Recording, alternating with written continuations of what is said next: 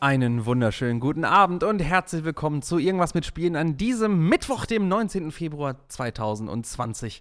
Mein Name ist Robin Rottmann. Schön, dass ihr wieder alle mit dabei seid. Entweder gerade live hier auf twitch.tv slash irgendwas mit Spielen oder vielleicht auch im Nachgang als Podcast auf Spotify oder Apple Music oder vielleicht sogar als V O D auf YouTube. Schön, dass ihr wieder alle mit dabei seid.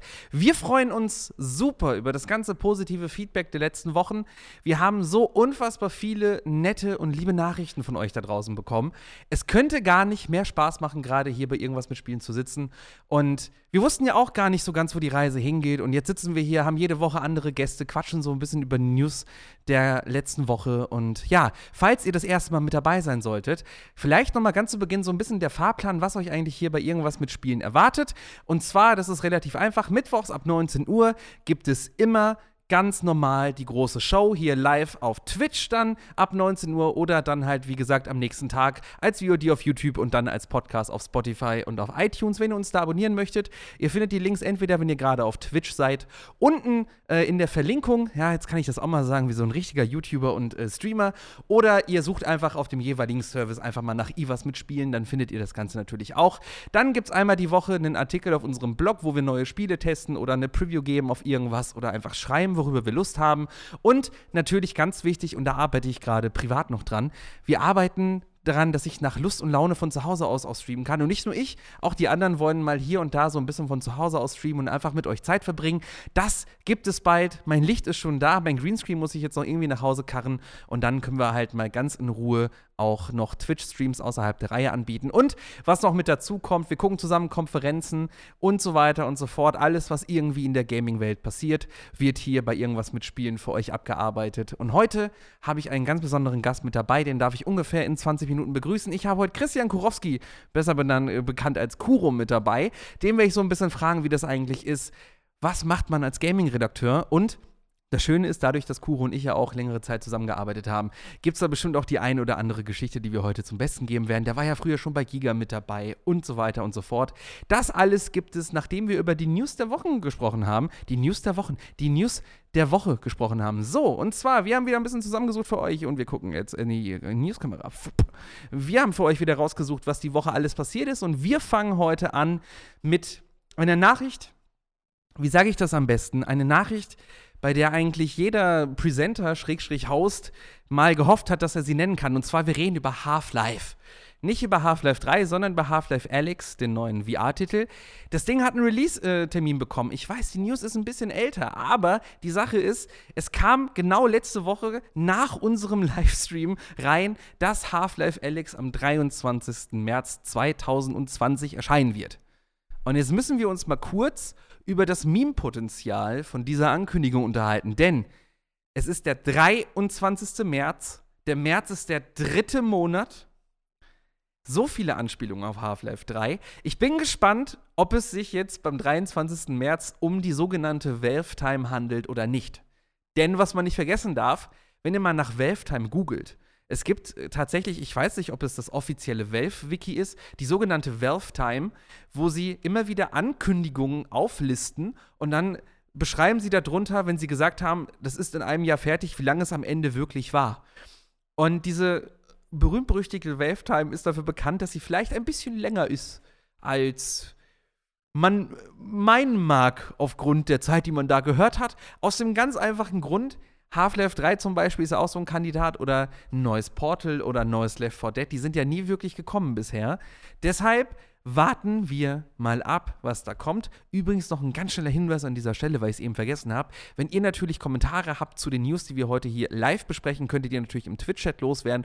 Oder wenn ihr im Nachhinein vielleicht noch Kommentare loswerden möchtet, dann einfach mit dem Hashtag irgendwas mit Spielen auf Twitter teilen. Dann können wir euch auch hier in der Show mit einblenden und vorlesen, damit auch die Leute, die im Nachhinein vielleicht erst zuhören, was davon haben. So, so viel zu Valve und Half-Life drei, beziehungsweise zu Half-Life Alyx. Jetzt ist es mir passiert. Es ist nicht Half-Life drei. Es ist Half-Life Alyx. Es ist ein V R-Titel. Ich habe eben schon äh, kurz aufgeschnappt, ja, schade, dass nicht alle ähm, V R haben. Das stimmt, aber vielleicht ist ja Half-Life Alyx einer von den großen Blockbustern, der es schafft, Virtual Reality so richtig nach Hause zu bringen. Die Index wurde jetzt auch noch gemeldet, zeitgleich mit der News, ist immer noch ausverkauft. Also wer gerade irgendwie vorhat, jetzt noch auf den kurzen Zug aufzuspringen, sich Half-Life Alyx mit der Index zu gönnen, nee, das könnt ihr vergessen. Die Index ist weltweit gerade komplett ausverkauft und äh, das wird erstmal nix. Kommen wir weiter zum nächsten Thema, ähm, und zwar zu Tom Holland. Und jetzt wird der eine oder andere sagen, Moment, Tom Holland, was? Der Uncharted-Film. Das ist dieser berühmt-berüchtigte Film, von dem ihr bestimmt schon mal was gehört habt, der schon irgendwie sechsmal den Regisseur gewechselt hat. Tom Holland spielt Nathan Drake. Das ist eine News, die, glaube ich, am Anfang so ein bisschen für, für Furore gesorgt hat, weil sich niemand Tom Holland als Nathan Drake vorstellen konnte. Was ich noch viel spannender finde, ist, äh, ähm, Sully, also den Mentor von, äh, von, von Nathan, spielt Mark Wahlberg. Das ist schon mal eine lustige Mischung. Und jetzt hat äh, Tom Holland ein Interview gegeben. Tom Holland ist ja eventuell dafür bekannt, dass er hier und da mal gerne ein bisschen zu viel preisgibt, beziehungsweise, dass er gerne mal spoilert. Da gibt es sehr, sehr schöne Zusammenfassungen zu den ganzen Avengers- und Marvel-Filmen zu. Er spielt ja unter anderem Spider-Man. Deshalb, da gibt es schöne Interviewzusammenschnitte, wie er einfach komplett, wirklich komplette Sachen spoilert, die er nicht hätte sagen dürfen. Jedenfalls Tom Holland, seines Zeichens Spoilergott vor dem Herren, hat in einem Interview gesagt, dass der Uncharted-Film, und jetzt haltet euch fest, eine Lösung für das Problem bietet, dass Videospielverfilmungen eher so mittelmäßig sind. Ich weiß nicht, ob der eine oder andere von euch vielleicht den Sonic-Film am Wochenende gesehen haben sollte. Der kriegt ja so gemischte Auffassungen. Es gibt Leute, die sagen, ja, das ist hier und da ein bisschen mittelmäßig, aber an sich schon ganz okay. Ähm, andere sagen, nee, das ist nicht mein Sonic. Ich kann nichts dazu sagen, ich habe ihn noch nicht gesehen. Aber wenn wir Tom Holland glauben können, ist dieser wunderbare Uncharted-Film die perfekte Mischung aus: Es ist zwar nah an der Originalvorlage des Spiels, es ist aber nicht so nah dran, dass man die Spiele gespielt haben muss, damit man überhaupt folgen kann. Also es soll quasi genau die Lücke schließen zwischen, ihr habt das Spiel gespielt, cool, dann könnt ihr den Film gucken, habt Spaß, und ihr habt das Spiel nicht gespielt, ist nicht schlimm, ihr könnt einfach den Film gucken und versteht trotzdem alles. Deshalb abwarten. Der Film kommt nächstes Jahr, und zwar am fünften März zweitausendeinundzwanzig, und jetzt ist das Beste, es gibt keinen Regisseur. Das klingt erstmal blöd, aber es gibt wirklich aktuell noch keinen Regisseur, aus dem ganz einfachen Grund, dass ständig die Regisseure abspringen. Eigentlich sollte es, ähm, wie hieß der gute Mann, Travis äh, Knight machen. Ich glaube, das war der Regisseur von Bumblebee, wenn ich mich nicht irre. Und der ist äh, kurzfristig aber wieder abgesprungen, und jetzt gerade gibt es keinen Regisseur, aber Tom Holland sagt, der Film wird super. Von daher, äh, wenn Tom Holland das sagt, bitte, dann wird das wohl so sein. Wir machen weiter mit, ähm, mit GeForce Now. Das ist der neue Streaming-Service von ähm, Nvidia. Wer hätte das bei GeForce Now nur gedacht, dass das der neue äh, äh, Nvidia-Service ist? Ähm, GeForce Now hatte folgendes Problem. Es waren Activision-Spiele mit drin. Und kurz nach dem Start waren diese Activision-Spiele wieder weg. Und keiner hat so ganz verstanden, wo die jetzt eigentlich hin sind. Die Lösung des Problems ist wohl relativ einfach. Es gab wohl eine Abmachung zwischen Activision und Nvidia, dass in der Beta-Phase von GeForce Now Activision-Spiele mit dabei sind. Aber danach sollte eigentlich erstmal in dem Sinne nichts mit dabei sein. Und es gab keine Abmachung, wie es dann nach der Beta-Phase weitergeht. Das hat Nvidia aber wohl ein bisschen zu spät gemerkt. Und dann musste man am Ende den Stecker ziehen, weil man gemerkt hat, okay, Mist, ähm, wir haben ja gar keine Absprache mehr mit Activision. Und dann sind die Spiele dementsprechend ähm, wieder runtergeflogen. Das heißt, wo die Activision-Spiele äh, jetzt sind, beziehungsweise ob sie wiederkommen, wo sie sind, kann ich relativ einfach beantworten, sie sind weg.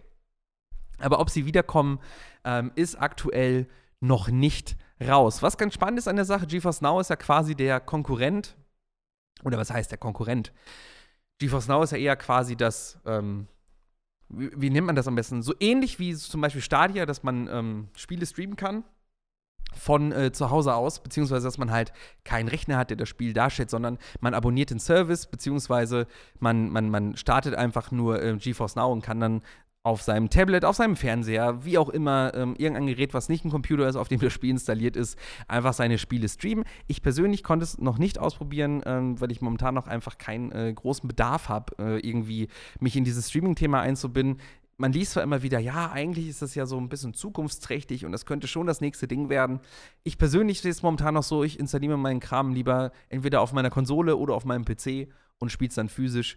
Weil mein Internet ist zwar okay zu Hause, aber irgendwie, wenn ich zu Hause einen Knopf drücke und das geht erst durch die ganze Welt zu irgendeinem Server, wo dann der Knopf gedrückt wird und dann wieder zurück, das geht noch nicht in meinen Kopf rein. Da, da bin ich noch nicht. Kommen wir jetzt zu einer kleinen Neuerung hier bei Irgendwas mit Spielen. Wir haben ja jede Woche das Problem, dass wir redaktionell zusammensitzen. So vor allen Dingen Tim und ich kümmern uns halt um äh, den redaktionellen Inhalt hier in der Show. Und wir sitzen zusammen und machen so eine kleine Redaktionskonferenz und sagen, welche News nehmen wir diese Woche mit rein? Und es gibt immer sogenannte Nicht-News.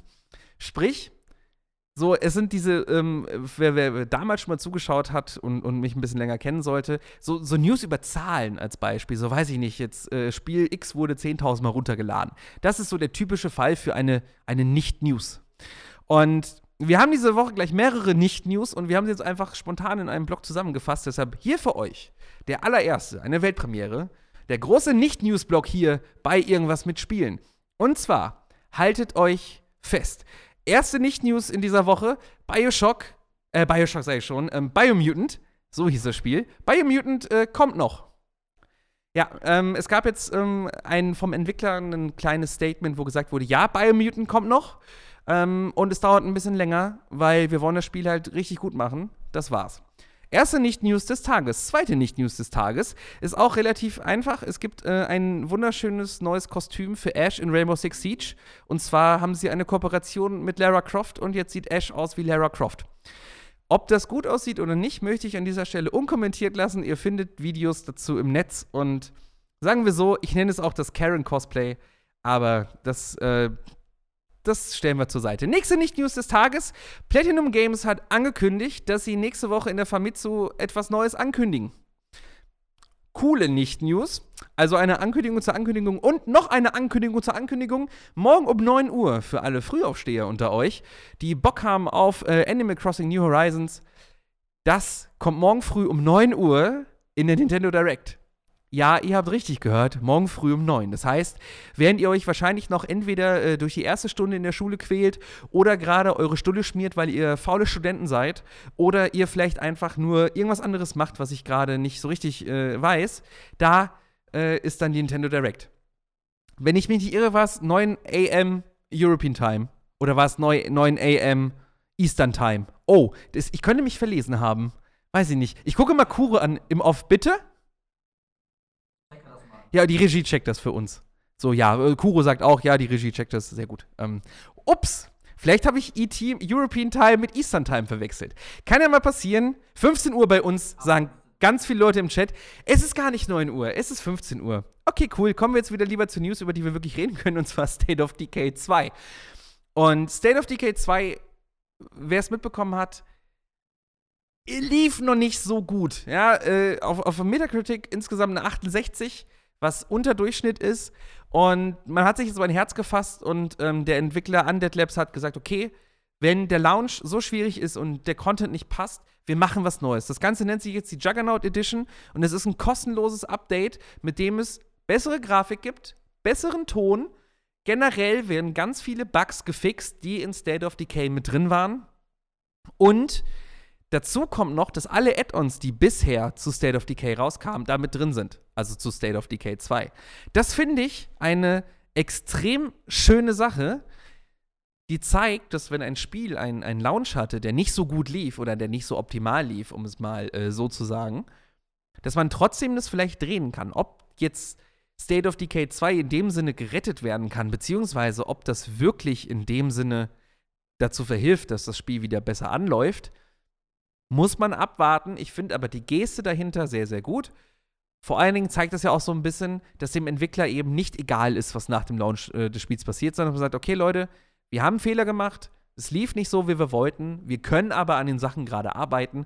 Und ganz ehrlich, in der heutigen Zeit ist dieses, sich einen Fehler eingestehen, zu sagen, okay, Leute, pass auf, wir machen da kein Bezahl-Update raus, sondern wir gehen wirklich hin und ihr kriegt das umsonst, egal, ob ihr über einen übern, äh, Xbox Game Pass äh, spielt, ob ihr es gekauft habt, vollkommen egal, ihr habt das Spiel irgendwie zu Hause liegen und ihr kriegt diese Updates mit rein jetzt und zwar umsonst, weil wir haben Scheiße gebaut. Das, finde ich, ist eine Sache, die zeigt Größe und das ist sehr, sehr, sehr, sehr gut und wichtig. So viel zu äh, State of Decay zwei. Machen wir direkt weiter mit der nächsten News, oder? Control. Ich will nicht sagen, dass Control das äh, most underrated Game of äh, zwanzig neunzehn ist.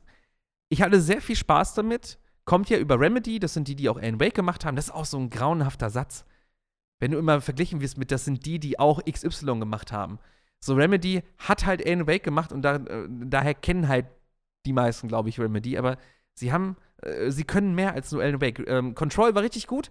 Ähm, da kommt jetzt seit nächsten Monat der erste D L C raus. Ähm, der nennt sich ähm, Foundation, kommt am sechsundzwanzigsten März.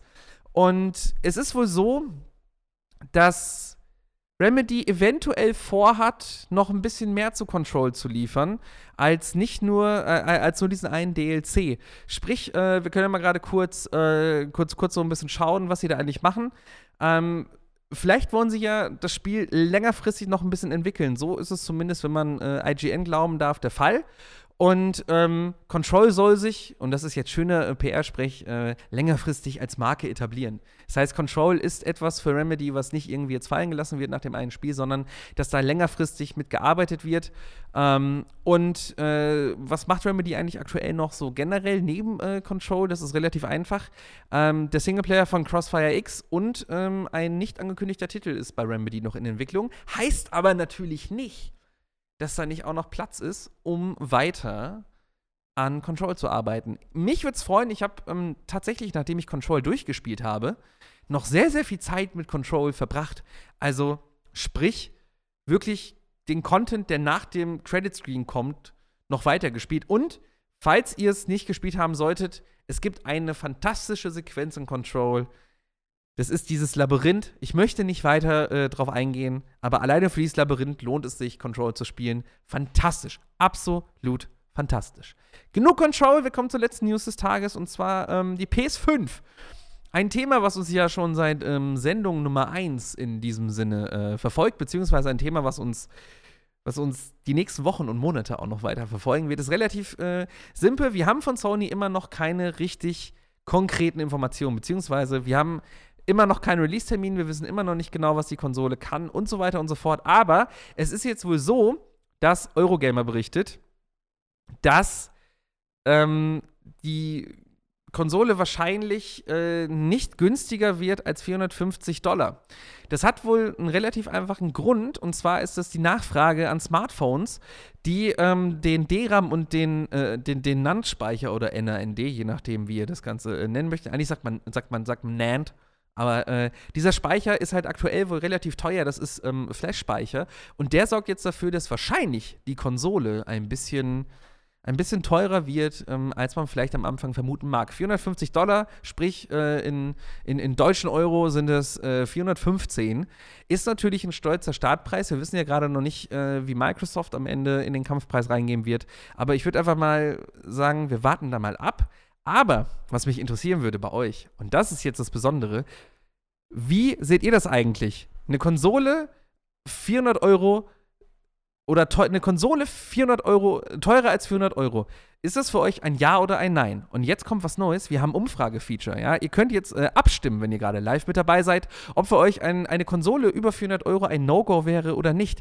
Das heißt, dementsprechend ähm, Wir, wir, wir probieren das jetzt mal aus. Ihr könnt entweder ähm, eine, äh, eine, eine eins oder eine zwei in den Chat schreiben, ja? Und dann äh, können wir äh, quasi auswerten, wenn denn alles funktioniert, was ihr denn dazu sagt. Denn man muss natürlich ganz ehrlich sein, vierhundert Euro ist eine große Stange Geld, beziehungsweise es ist wirklich in dem Sinne sehr, sehr viel Geld. Und wir haben als Möglichkeit eins ist okay und als Möglichkeit zwei ist mir zu teuer, und der aktuelle äh, Trend steht dazu. vierhundert Euro ist ein bisschen, äh, ist, ist, ist mir ein ganz bisschen, bisschen zu teuer, beziehungsweise, hm, wir gucken mal, wie sich das Ganze entwickelt. Ich kann von mir persönlich nur sagen, seitdem ich Geld verdiene, bin ich ein bisschen verschwenderisch geworden und bin auch sehr gut darin, Sachen vorzubestellen, obwohl eigentlich Leute wie ich immer sagen, Leute, denkt dran, bitte nicht vorbestellen, äh, wenn ihr das macht, das ist nicht gut, ähm, und so weiter und so fort. Ich bin aber selber trotzdem sehr gut da drin, das Geld rauszuballern. Deshalb vierhundert Euro ist eine Stange Geld, darf man nicht vergessen. Davon kann man sich, davon, davon kann man sich sehr, sehr viel Eis kaufen und sehr, sehr viel Geld. Aber ähm, wir warten mal ab, was bei der Umfrage ähm, rauskommt. Wir lassen das mal einfach so stehen. So viel zu den News des Tages. Wenn ihr mehr haben wollt, äh, checkt auf alle Fälle mal irgendwas mit spielen punkt de oder folgt uns auf Twitter und auf Instagram oder auch den ganzen Redakteuren und so weiter und so fort. Und jetzt mal von den News weg, kommen wir zu unserem größeren, kleinen Hauptevent. Aber bevor wir dazu kommen, wollen wir natürlich nochmal über das, über das Ergebnis des Votes sprechen. Ja?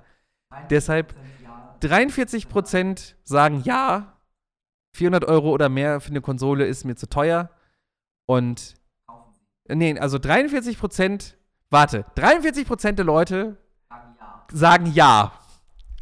Macht mit der Information, was ihr wollt, und der Rest sagt nein. Mathematik.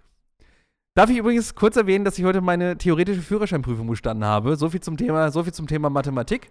Ich kann vielleicht nicht rechnen, aber dafür kann ich in der Theorie Auto fahren. So, kommen wir jetzt zum viel wichtigeren Thema, und zwar zu meinem äh, heutigen Gast.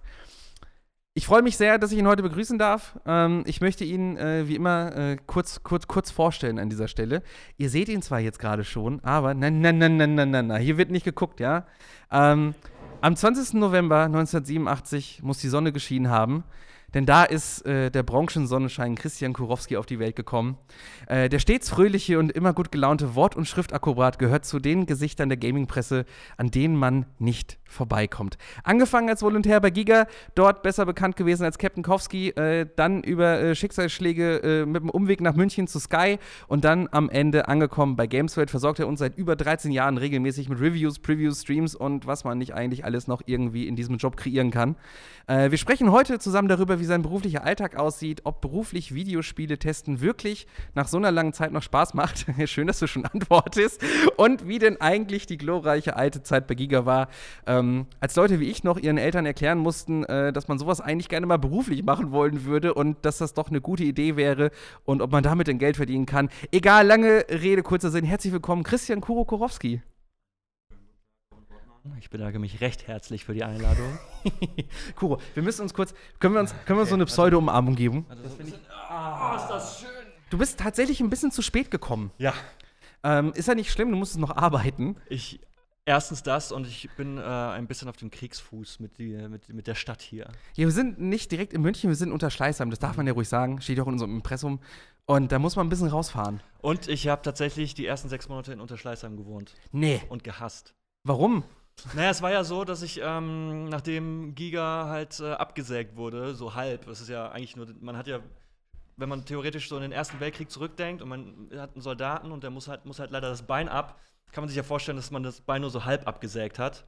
Das ist die ähm, grauenhafteste Metapher, die ich je gehört habe zum Giga-Untergang. Ich musste ja danach relativ zügig äh, nach München ziehen, um, um halt bei Premiere zu haben, und ja, vier Wochen Zeit, um eine Wohnung in München zu finden, ist nicht einfach, deswegen wurde es Unterschleißheim. Die Würmbachstraße dreizehn. Kann man mal gerne irgendwie bei äh, Google Maps mal reinsuchen. Ist das schon Doxen, das, was du gerade gemacht hast? Ja, wohne ich ja nicht mehr, ist mir doch scheißegal. Hallo, äh, sind Sie wie, ist das, wie, ist das, von, wie ist das übrigens mit, mit, ähm, mit, äh, mit äh, Fluchwörtern? Ja oder eher nein? Ich kann den Gast nicht abhalten, davon zu fluchen. Ja. Ich versuche mir Mühe zu geben. Im Notfall muss ich den Podcast im Nachhinein als explicit äh, an, an, anmarkern. Aber auf jeden Fall, Würmbachstraße dreizehn ist weit vom Schuss. Sehr weit vom Schuss. Inzwischen wohnst du aber äh, ein bisschen zentraler. Kann man ja, ja. Das kann man verraten. Ja, du, du kleiner Münchner. Ja, aber auch nicht. Ähm, wir, wir quatschen ja jede Woche hier ähm, bei uns in der Show so ein bisschen drüber, wie ist man in die Branche gekommen, was macht mhm. man eigentlich, macht das wirklich Spaß, was man macht. Ähm, ich habe so ein bisschen zu dir recherchiert und du hast es mir relativ einfach gemacht. Bisher jeder Gast. Du hast auch eine sehr offene Biografie auf Facebook ähm, auf der auf der auf der ähm, auf der ähm, auf der Fanpage. Ja. Da habe ich mal direkt reingeklickt, wie wir coolen jungen hast Kids sagen. Hast du mal reingeklickt, wann der letzte Beitrag gepostet wurde? Ja, es ist nicht schlimm. Meine Facebook-Seite ist auch tot. Liebe Social Grüße an, Media at its best. Liebe Grüße an sechzehntausend äh, Facebook-Leichen, die mir folgen. Äh, die äh, äh, kurze Geschichte von, von meiner Seite aus. Ähm, die Tage, ich habe mein Instagram inzwischen wieder mit Facebook verknüpft. Mhm. Und ich habe wirklich, no shit, seit anderthalb Jahren habe ich, glaube ich, äh, original nicht mehr äh, Facebook gecheckt, also die Fanpage. Mhm. Und dann habe ich irgendwie jetzt nach langer Zeit ein Bild gepostet auf Instagram. Und dann hat, er, dann hat mir jemand geschrieben unter dem Bild so, wer bist du und warum folge ich dir? Und das war so der unangenehmste Moment seit langer Zeit, wo ich echt versucht habe, mich reinzuversetzen und zu denken, sollte ich jetzt reinschreiben, du bist mir bestimmt mal irgendwann gefolgt, weil ich ein Gewinnspiel gemacht habe, aber, aber seitdem kennst du mich nicht mehr. Das ist wahrscheinlich die logische Antwort, wahrscheinlich aber schon. Das zeigt halt auch wieder, dass man einfach so Kommentare im Internet, die blendet man einfach aus. Das ist so wie ein Meeresrauschen, weißt du, das ist, irgendwann wohnst du, in, wenn du eine lange Zeit in einer Großstadt wohnst, dann denkst du auch so, oh, die, die äh, Trambahn, die hört sich eigentlich an wie jetzt, äh, keine Ahnung, Strand auf Hawaii. Im Internet steht, du wolltest mal Erzieher werden. Das stimmt, ja.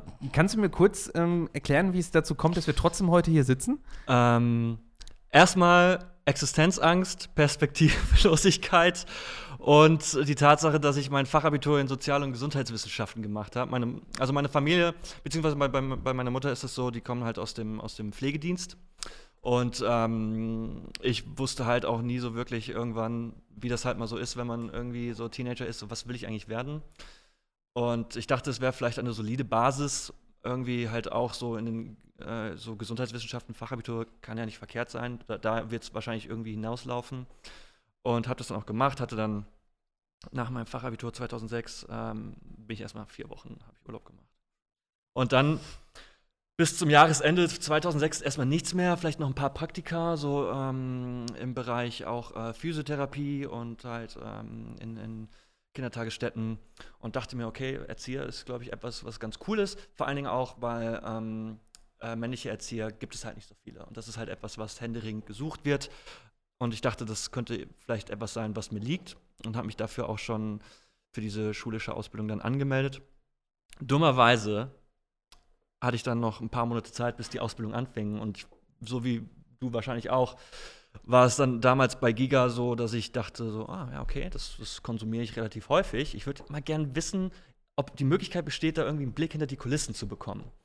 Und äh, habe mich dann da auch beworben mit einer, mit einer Bewerbung, die so lächerlich furchtbar ist. Gibt es die noch? Die Nur mal aus Interesse gefragt. Hast du dich also, selbst getestet? Nee, also, das Ansch- also vor allen Dingen so das Bewerbungsschreiben war richtig, richtig, richtig schlimm. Also wenn ich tatsächlich dieses Bewerbungsschreiben, äh, äh, wenn, wenn mir das jemand auf den Tisch legen würde, ich würde das einfach, ich würde ein Video machen, ich würde herausfinden, wie kann ich diesen Menschen kontaktieren mit einer Videobotschaft. Ich würde diese Videobotschaft aufnehmen, ich würde es einfach vor laufender Kamera anzünden, lachend. Also das, so, so furchtbar war die. Hat aber trotzdem geklappt.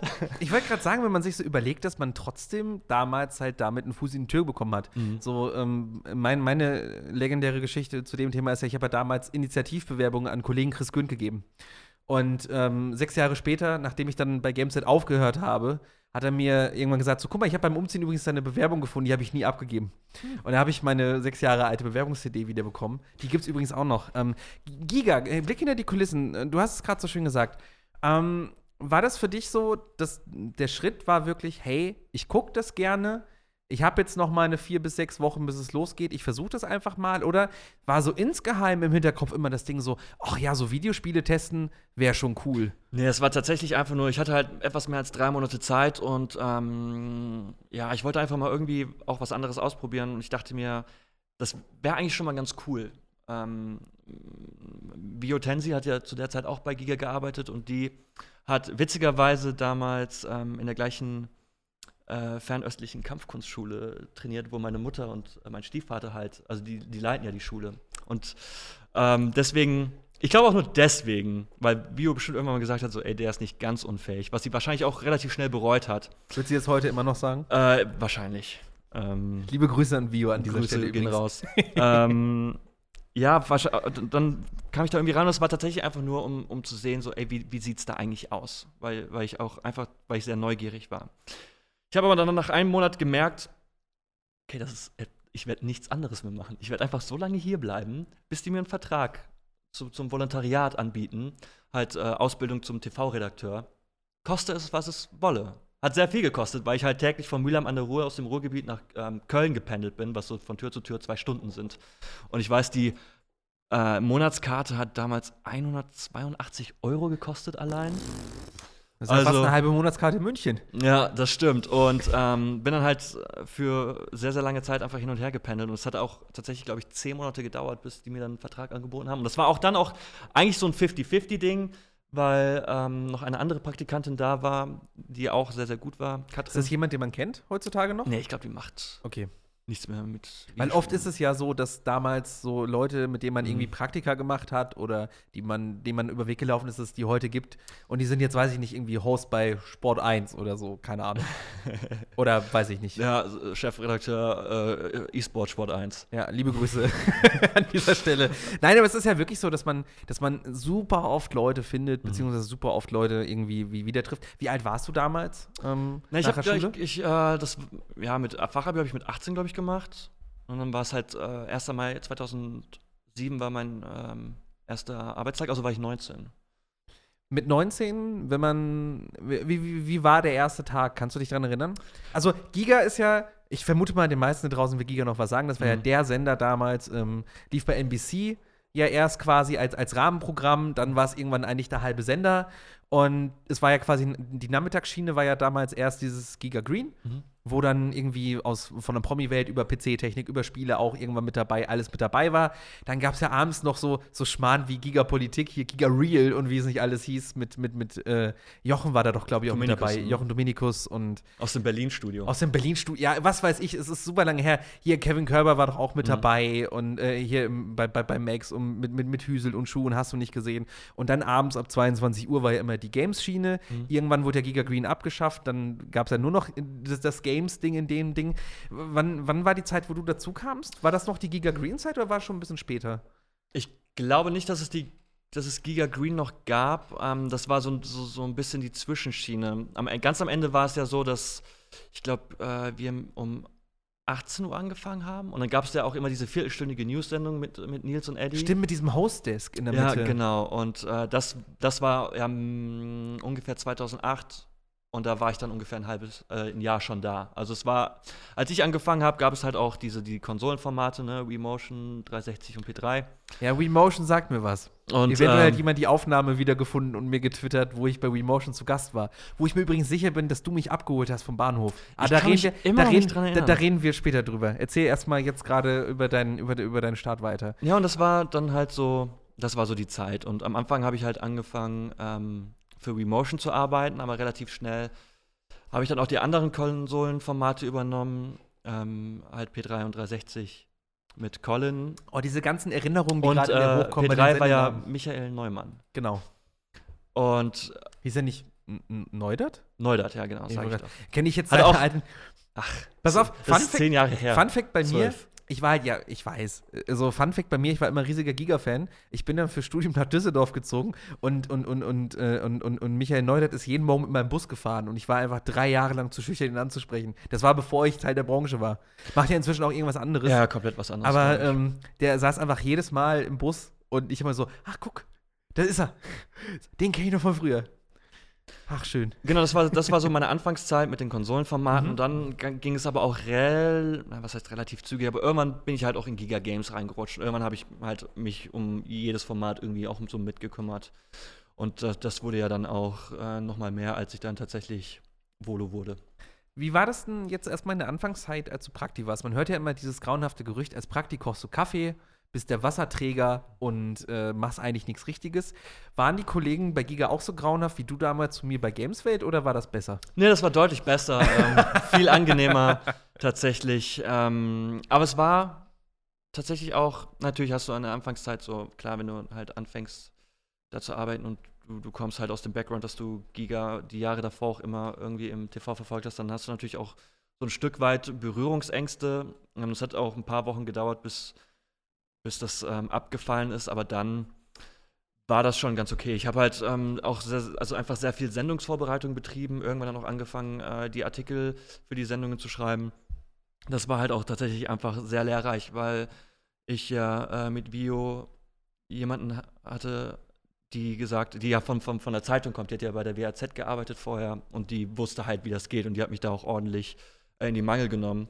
Was nicht immer cool war, aber halt äh, sehr lehrreich tatsächlich. Und äh, es gab dann auch hin und wieder vielleicht ähm, unangenehme Momente, weil wir halt gemeinsam gependelt sind. Und dann fahren wir irgendwie so äh, ein, eines Abends ähm, nach Hause und wir fahren so auf der, auf der Autobahn und dann fragt sie halt so, bist du dir sicher, dass du das machen möchtest? Wow, ernsthaft? Und ich dachte mir so, okay, ich glaube, ich muss mich da äh, ein bisschen mehr reinknien. Und, äh, aber es war halt eigentlich so der äh, ideale Weckruf. Und das ist ja auch etwas, das sie absolut nicht böse meinte, aber das ist auch halt etwas, was man braucht. Dass dann halt nicht immer so jemand da ist, der sagt so, okay, das könnte man besser machen, sondern halt auch einfach sagt so, ja, das war halt einfach nicht gut. Aber dir dann auch hilft, das besser zu machen und dass du lernst und dich verbesserst. Von daher bin ich äh, für alles, was Vio getan hat in der Zeit und darüber hinaus auch einfach sehr, sehr dankbar. Wenn ihr Fragen habt an dieser Stelle an den lieben Kuro zu seiner Zeit bei Giga oder noch andere Fragen habt, immer ab damit in den Chat, entweder auf Twitch oder unter dem Hashtag irgendwas mit Spielen auf Twitter loswerden. Dann können wir euch einblenden und ihm natürlich die Fragen direkt durchstellen. Du hast ja gerade schon so schön gesagt, ähm, ein bisschen mehr reinknien und ein bisschen, bisschen, bisschen, bisschen mehr Mühe geben. Wie war das denn für dich mit neunzehn? Also ich, ich weiß nicht, ähm, bei mir mit neunzehn, ich war halt so ein Springensfeld, ich wusste alles besser und war auch perfekt in allem, was ich getan habe, habe auch keine Fehler gemacht. Ähm, war das für dich erstmal schwierig zu merken, dass ähm, bei Giga sein auch heiß zu arbeiten und dass das gar nicht so, also wie viel, wie viel Spaß von dem, was on air transportiert wurde, was man als Zuschauer kennt, war hinter den Kulissen auch da in dem Sinne? Also man hat das Spaß gemacht in dem Sinne, dass man die ganze Zeit gelacht hat und die Arbeit war egal, oder musstest du auch ordentlich reinknöchern und hattest öfters mal so Situationen, wo du gesagt hast, okay, krass, das hätte ich mir anders vorgestellt? Naja, also es grundsätzlich war schon immer auch irgendwie Spaß dabei, und mit dem, mit dem Umfeld, das ich da hatte und den Leuten, die da gearbeitet haben, herrscht natürlich auch schon so ein bisschen ein anderer Ton und auch eine lockere Atmosphäre grundsätzlich. Aber es mussten halt auch einfach Dinge erledigt werden, wie zum Beispiel, ne, die Artikel zur Sendung äh, zu schreiben, was ich dann auch später gemacht habe, ähm, für die einzelnen Formate dann die Bauchbinden gerendert. Ne? Und, das, und du merkst halt dann auch einfach sehr, sehr schnell, wie viel so zehn Minuten sein können. Ne? Wenn dann die Sendung gleich aufgezeichnet werden soll, drüben im Studio, aber die Bauchbinden noch rausgerendert werden müssen, und dann hast du, und das war je nach Format auch unterschiedlich viele, und dann hatte man irgendwie mal so einundzwanzig Bauchbinden für, keine Ahnung, dreihundertsechzig oder so, und du sitzt dann da und dann kriegst du aber schon die wütenden Anrufe aus der Regie.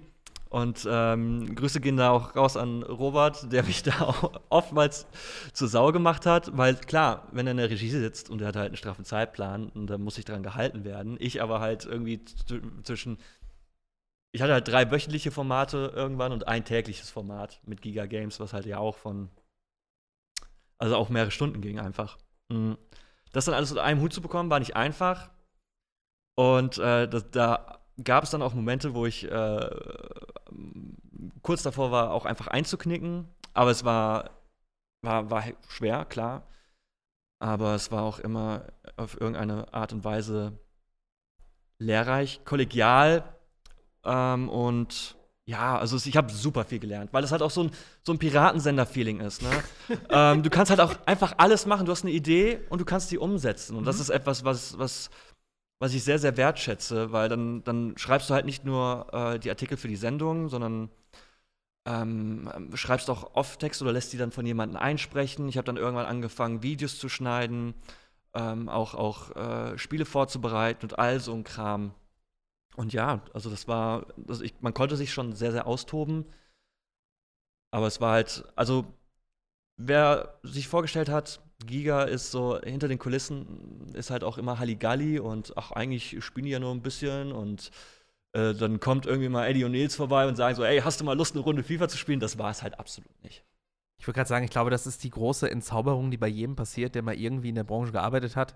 Ich bin ja ungefähr mit selben äh, Voraussetzungen damals dann bei Gameswelt gelandet, äh, wo du ja auch mein, mein, mein direkter Vorgesetzter warst in dem Sinne als leitender Redakteur.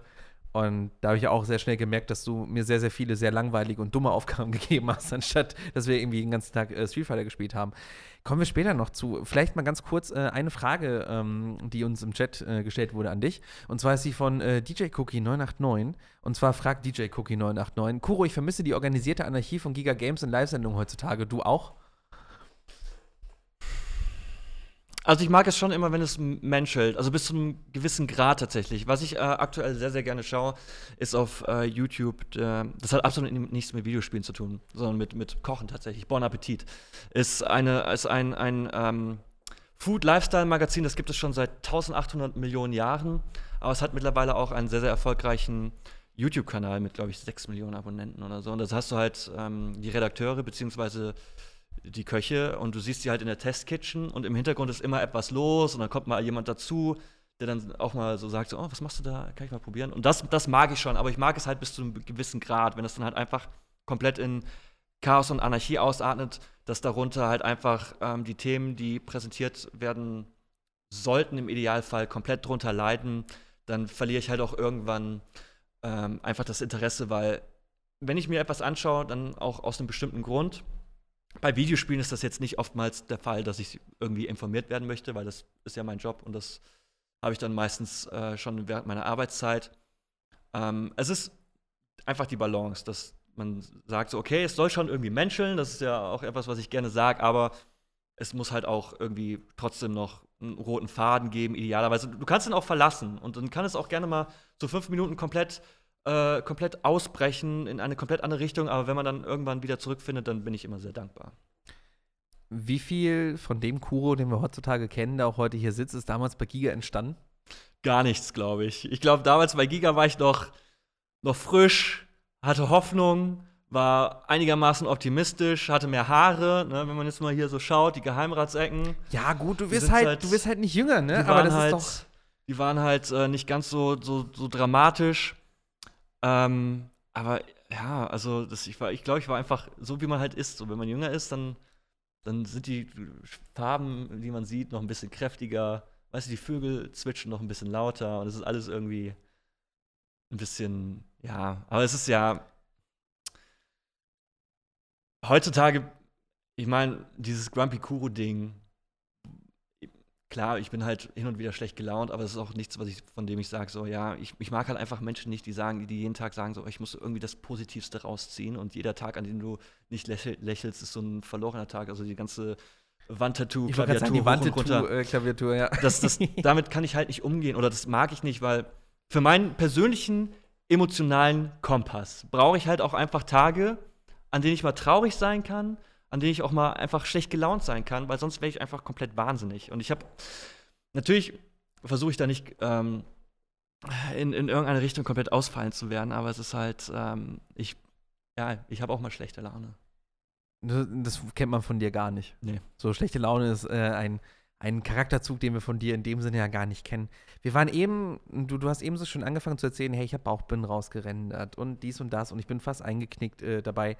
Ich glaube, dass äh, die meisten Leute, die uns gerade zuhören, gar nicht genau wissen, wie eigentlich so ein Arbeitstag aussah. Also im Sinne von, ähm, kannst du vielleicht mal so f- wirklich für alle, die nicht mit dabei waren oder die keinen Einblick haben, skizzieren, wie, wie sah denn so ein Tag da für dich aus? Du hast ja gesagt, du hast tägliche Formate, du hattest wöchentliche Formate, nur äh, viele wissen wahrscheinlich gar nicht, was ist eine Bauchbinde? So in dem Sinne. Deshalb mhm. kannst du mal einfach so, so von Kuro fährt morgens los aus, aus, aus äh, Mülheim an der Ruhr dahin, kommt an, und währenddessen fragt Bio ihn schon dreimal, ob er das wirklich machen will. Zu Kuro ist abends fertig und fährt nach Hause. So, was ist da wirklich passiert? Das kommt ja immer so ein bisschen darauf an, tatsächlich. Ähm, je nach Wochentag und welches Format so ein bisschen anstand. Also grundsätzlich, gearbeitet habe ich von zehn bis achtzehn Uhr, glaube ich. Was also es ist ja auch schon okay wieder ist. Super lange her und ähm, ich, ich weiß, ich habe den Regional- Regionalexpress R E eins, glaube ich, nach Aachen um sieben Uhr vierundzwanzig oder so genommen. Das heißt, ich musste irgendwie so Pi mal Daumen spätestens um sechs Uhr dreißig aufstehen oder das Haus verlassen, damit ich halbwegs zeitig da war. Ähm, ja, Sendungsvorbereitung sah halt dann aus, meistens so, okay, was für Themen machen wir, äh, wie behandeln wir das, je nach Format, ne? Äh, dann halt mit Colin, äh, Michi, Bio zusammengearbeitet oder halt dann später auch mit Felix, der dann noch bei Giga gearbeitet hat. Ich hatte auch, irgendwann saß ich sogar neben Felix und ich, ich ärgere mich so sehr. Danke übrigens, Tom von MySpace, dafür. Weil ähm, ich hatte ein Foto von Felix' Schreibtisch. Und ich saß, ähm, also ich saß ungefähr da, wo du saßt. Und mhm. äh, langer Schreibtisch. Und das kannst du dir nicht vorstellen. Ich meine, du kannst es dir schon ein bisschen vorstellen, weil du hast mit Felix zusammengearbeitet und ja. weißt, wie sein Schreibtisch aussieht. Aber stell dir vor, du hast einen Schreibtisch, der so vollgemüllt ist, dass es nur noch eine kleine Aussparung an der Tastatur und der Maus gibt. Aber es ist nicht so vollgemüllt, so dass hier mal was steht, hier mal was. Wir reden von einem Berg. Wir reden von, von einem Berg von Spielzeug, Kram und Zeug, alt, verkrustet, schon sein eigener Biokosmos. Und dann hattest du aber noch eine Kabelleiste, die von der Decke runterhing, auf seinem Schreibtisch. Und dann hatte er irgendwie so links so, so einen fetten Monitor und dann irgendwie seinen P C und das Und das, ich habe immer schon so dafür gesorgt, dass was, was so von diesem Berg an Geröll so runterrutscht, dass es immer auf, seinem, auf seiner Hälfte des Schreibtisches blieb. Also das kannst du dir nicht vorstellen. Ich, finde es so schade, dass ich nicht mal irgendwie ein Foto davon habe. Weißt du, die Sache ist einfach so, es, es kam halt irgendwann der Punkt, wo Felix dann von Giga zu Gameswelt gezogen ist, in Anführungsstrichen, und er muss einfach seinen Müll vom Schreibtisch genommen haben, in eine Kiste gepackt haben und dann bei Gameswelt einfach wieder auf den Tisch gesteckt haben. Das wird nicht bei Felix gemacht haben, das wird irgendwie äh, die fünf-Minuten-Terrine, die irgendwie da seit vierundzwanzig Jahren da stand. Die, die laufen kann inzwischen. Oh, du ziehst um? Moment, wir packen mit. Und dann wird er wahrscheinlich einfach irgendwie mit seinem, mit seinem Auto da, mit der ganzen Tr- Truppe, wir sind hat er wahrscheinlich auch schon Namen gegeben. Ja. Dobby ist jetzt ein freier Elf, eine freie Terrine. Exakt, genauso wird das gewesen sein. Aber ja, dann habe ich, ähm, also halt so Sendungsvorbereitung, äh, Spiel spielen, Texte schreiben, mhm. Leute quatschen, äh, vielleicht auch Matzen vorbereiten. Ich habe auch irgendwann an Telespiel mit, mitgearbeitet und dafür, da gab es ja immer zum Beispiel auch die Diese Rückblicke aus den Jahren, die habe ich zum Beispiel geschnitten, also viel geschnitten. Diese Bauchbinden, das ist halt das so, wenn dann zum Beispiel steht, äh, Christian Kurowski. Kuro hier, hat mal Bauchbinden gerendert. Genau, ne? Das ist das, so halt einfach so, so ein Anzeigentext, der irgendwas beschreibt. Ähm, und das musste ich dann an einem P C, der irgendwie am Ende des Flurs ganz, ganz abgeschottet neben dem Getränkeautomat stand. Ähm, da habe ich mich dann hingesetzt und dann musste, musste ich irgendwie drei Klicks machen, dann wurde es rausgerendert in eine Datei, die halt die Regie nutzen konnte, um, um die dann einzublenden. Das habe ich gemacht. Irgendwann fing es auch tatsächlich so ganz zart an, dass ich mal äh, irgendwas vor der Kamera m- mitgespielt habe bei Wii Motion oder so. Und das war tatsächlich so mein Tagesablauf. Wie in welcher Reihenfolge was passiert ist, kann ich abgesehen von Bauchbinden viel zu kurz vor der Sendung gar nicht so genau ähm, tatsächlich äh, zusammenreimen. Die Texte wurden meistens vormittags geschrieben, mehr oder weniger, weil die mussten ja halbwegs zeitig fertig sein. Ich habe auch irgendwann angefangen, News für Giga zu schreiben, äh, unter anderem mit Max Falkenstern, den man ja auch vielleicht kennt. Ähm, da, da hatten wir immer wieder so ein paar witzige äh, Inside-Jokes, äh, ja, die wir dann, also habe ich auch irgendwann News geschrieben und ich habe, also du hast wirklich viel gemacht. Dann halt klar, mit der S A P, das war die, sozusagen die Sende- Sendungsproduktion, dann mit denen abgesprochen, okay, das, was, das stellen wir uns für, für das Video-Review vor, was, der Off-Text muss eingesprochen werden. Dann halt, wir hatten ja ein paar Sprecher, zum Beispiel die Caro, die halt einfach diese krasse Fernsehstimme hatte, die dann halt ähm, die Texte eingesprochen hat, dann, okay, das machen wir nochmal, das ist perfekt, aber das war halt eigentlich bei der immer so ein, so ein One-Take-Ding. Irgendwann habe ich auch selber sogar Texte eingesprochen und ähm, ja, das ist halt so dieses, wenn du bei einem, in Anführungsstrichen, ähm, Piratensender arbeitest, dann kannst du quasi alles machen und dich austoben. Aber es war dann auch irgendwann so stressig, wenn du gerade dann halt so vor Weihnachten äh, dann auch immer ein bisschen was vorbereiten musstest, dann, das gab ja immer zwischen Frühschicht, ne, zehn bis achtzehn Uhr und äh, Spätschicht sechzehn bis vierundzwanzig Uhr. Und ich habe dann halt auch irgendwann so, so zwei, drei Wochen vor Weihnachten war ich halt Früh- und Spätschicht. Das heißt, ich habe von zehn bis dreiundzwanzig Uhr gearbeitet, bis dreiundzwanzig Uhr dreißig, bin dann halt mit, mit dem letzten Regionalexpress um dreiundzwanzig Uhr vierundfünfzig nach Hause, war dann um zwei Uhr zu Hause und um sechs Uhr bin ich wieder aufgestanden. Aber wie sich das reingebrannt hat, die Zeit vom Regionalexpress, wann er fährt, ja. Daran merkt man halt, wie das bei dir pressiert hat. Wie oft hast du ihn verpasst? Ich habe ihn einmal verpasst. Das war, das war tatsächlich super dumm. Das war ähm, nicht der zehnjährige Geburtstag von Giga, aber ich glaube der neunjährige. Und ich dachte mir so, ach, ich nehme einen später, weil das hier gerade so cool ist. Und ich saß halt eigentlich die, die ganze Zeit während Giga Games äh, mit im Studio und habe mir das angeguckt. Und das hat so unfassbar viel Spaß gemacht. Und ich dachte, okay, ich nehme einen später. Bin dann halt äh, Köln-Messe-Deutz, komm da an. Ah, okay, der nächste Zug fährt um vier. Ha. Dann bin ich von Deutz bis zum Hauptbahnhof gelaufen, hab da noch eine Currywurst gegessen. Und ich hatte halt auch keinen, ähm, weil die letzte Person, die geht, da wird halt alles abgeschlossen. Und ich hatte zu der Zeit halt noch keinen Schlüssel oder Keycard, weil natürlich nicht. Und saß dann bis vier Uhr Pi mal Daumen am Hauptbahnhof.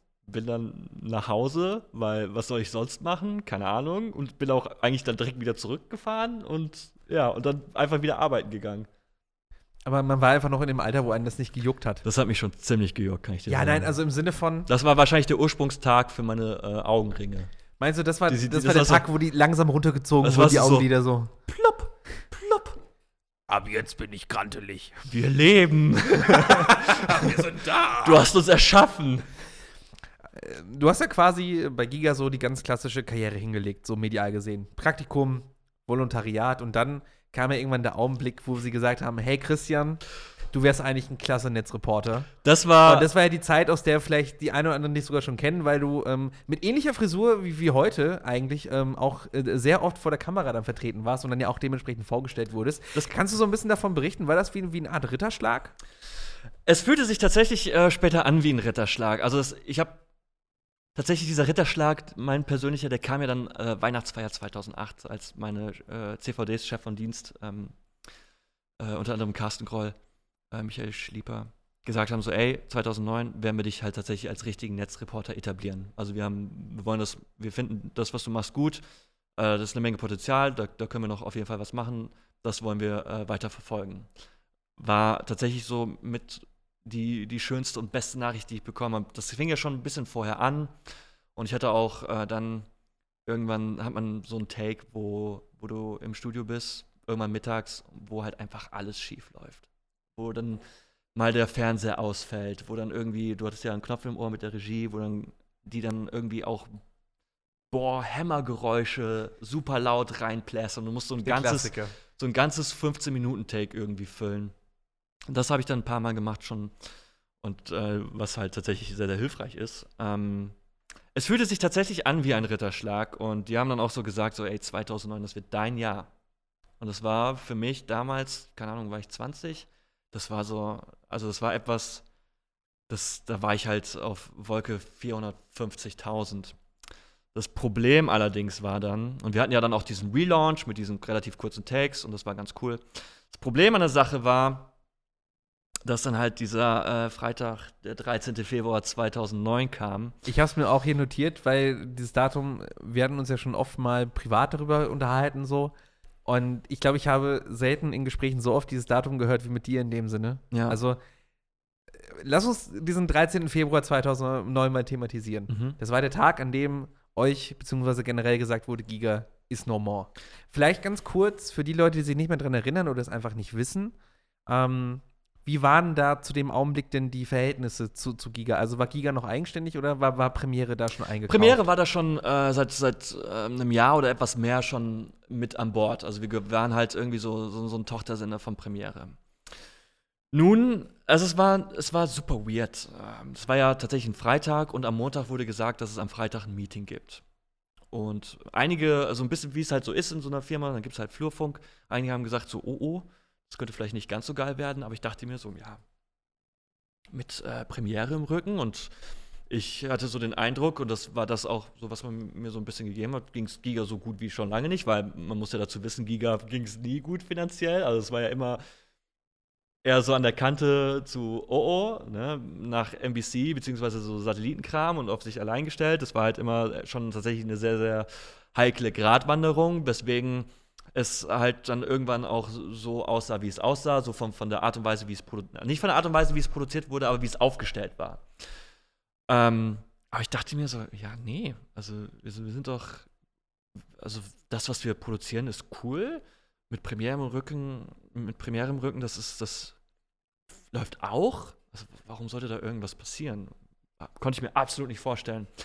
Dann war es aber so, dass es halt dieser Freitag ähm, halt an der Tür stand und, wir, und ich kann mich erinnern, ich kam hoch und wir, wir hatten natürlich diesen, dieses Großraumbüro, aber ich bin halt vorher durch den ähm, Raum, wo halt äh, die C V Ds waren, beziehungsweise auch Daniel Schäfer, der sich auch so, der sehr viele administrative Sachen gemacht hat und ähm, halt so, so den Laden oder uns, unsere Chaos-Truppe so auch so ein bisschen äh, na, beisammen gehalten hat und ähm, wir hatten halt in diesem Raum zwei äh, große Schränke, da waren die Spiele drin, die halt auch so, wenn man sich die ausleihen wollte, musste man sich eintragen und die waren alle fein nummeriert.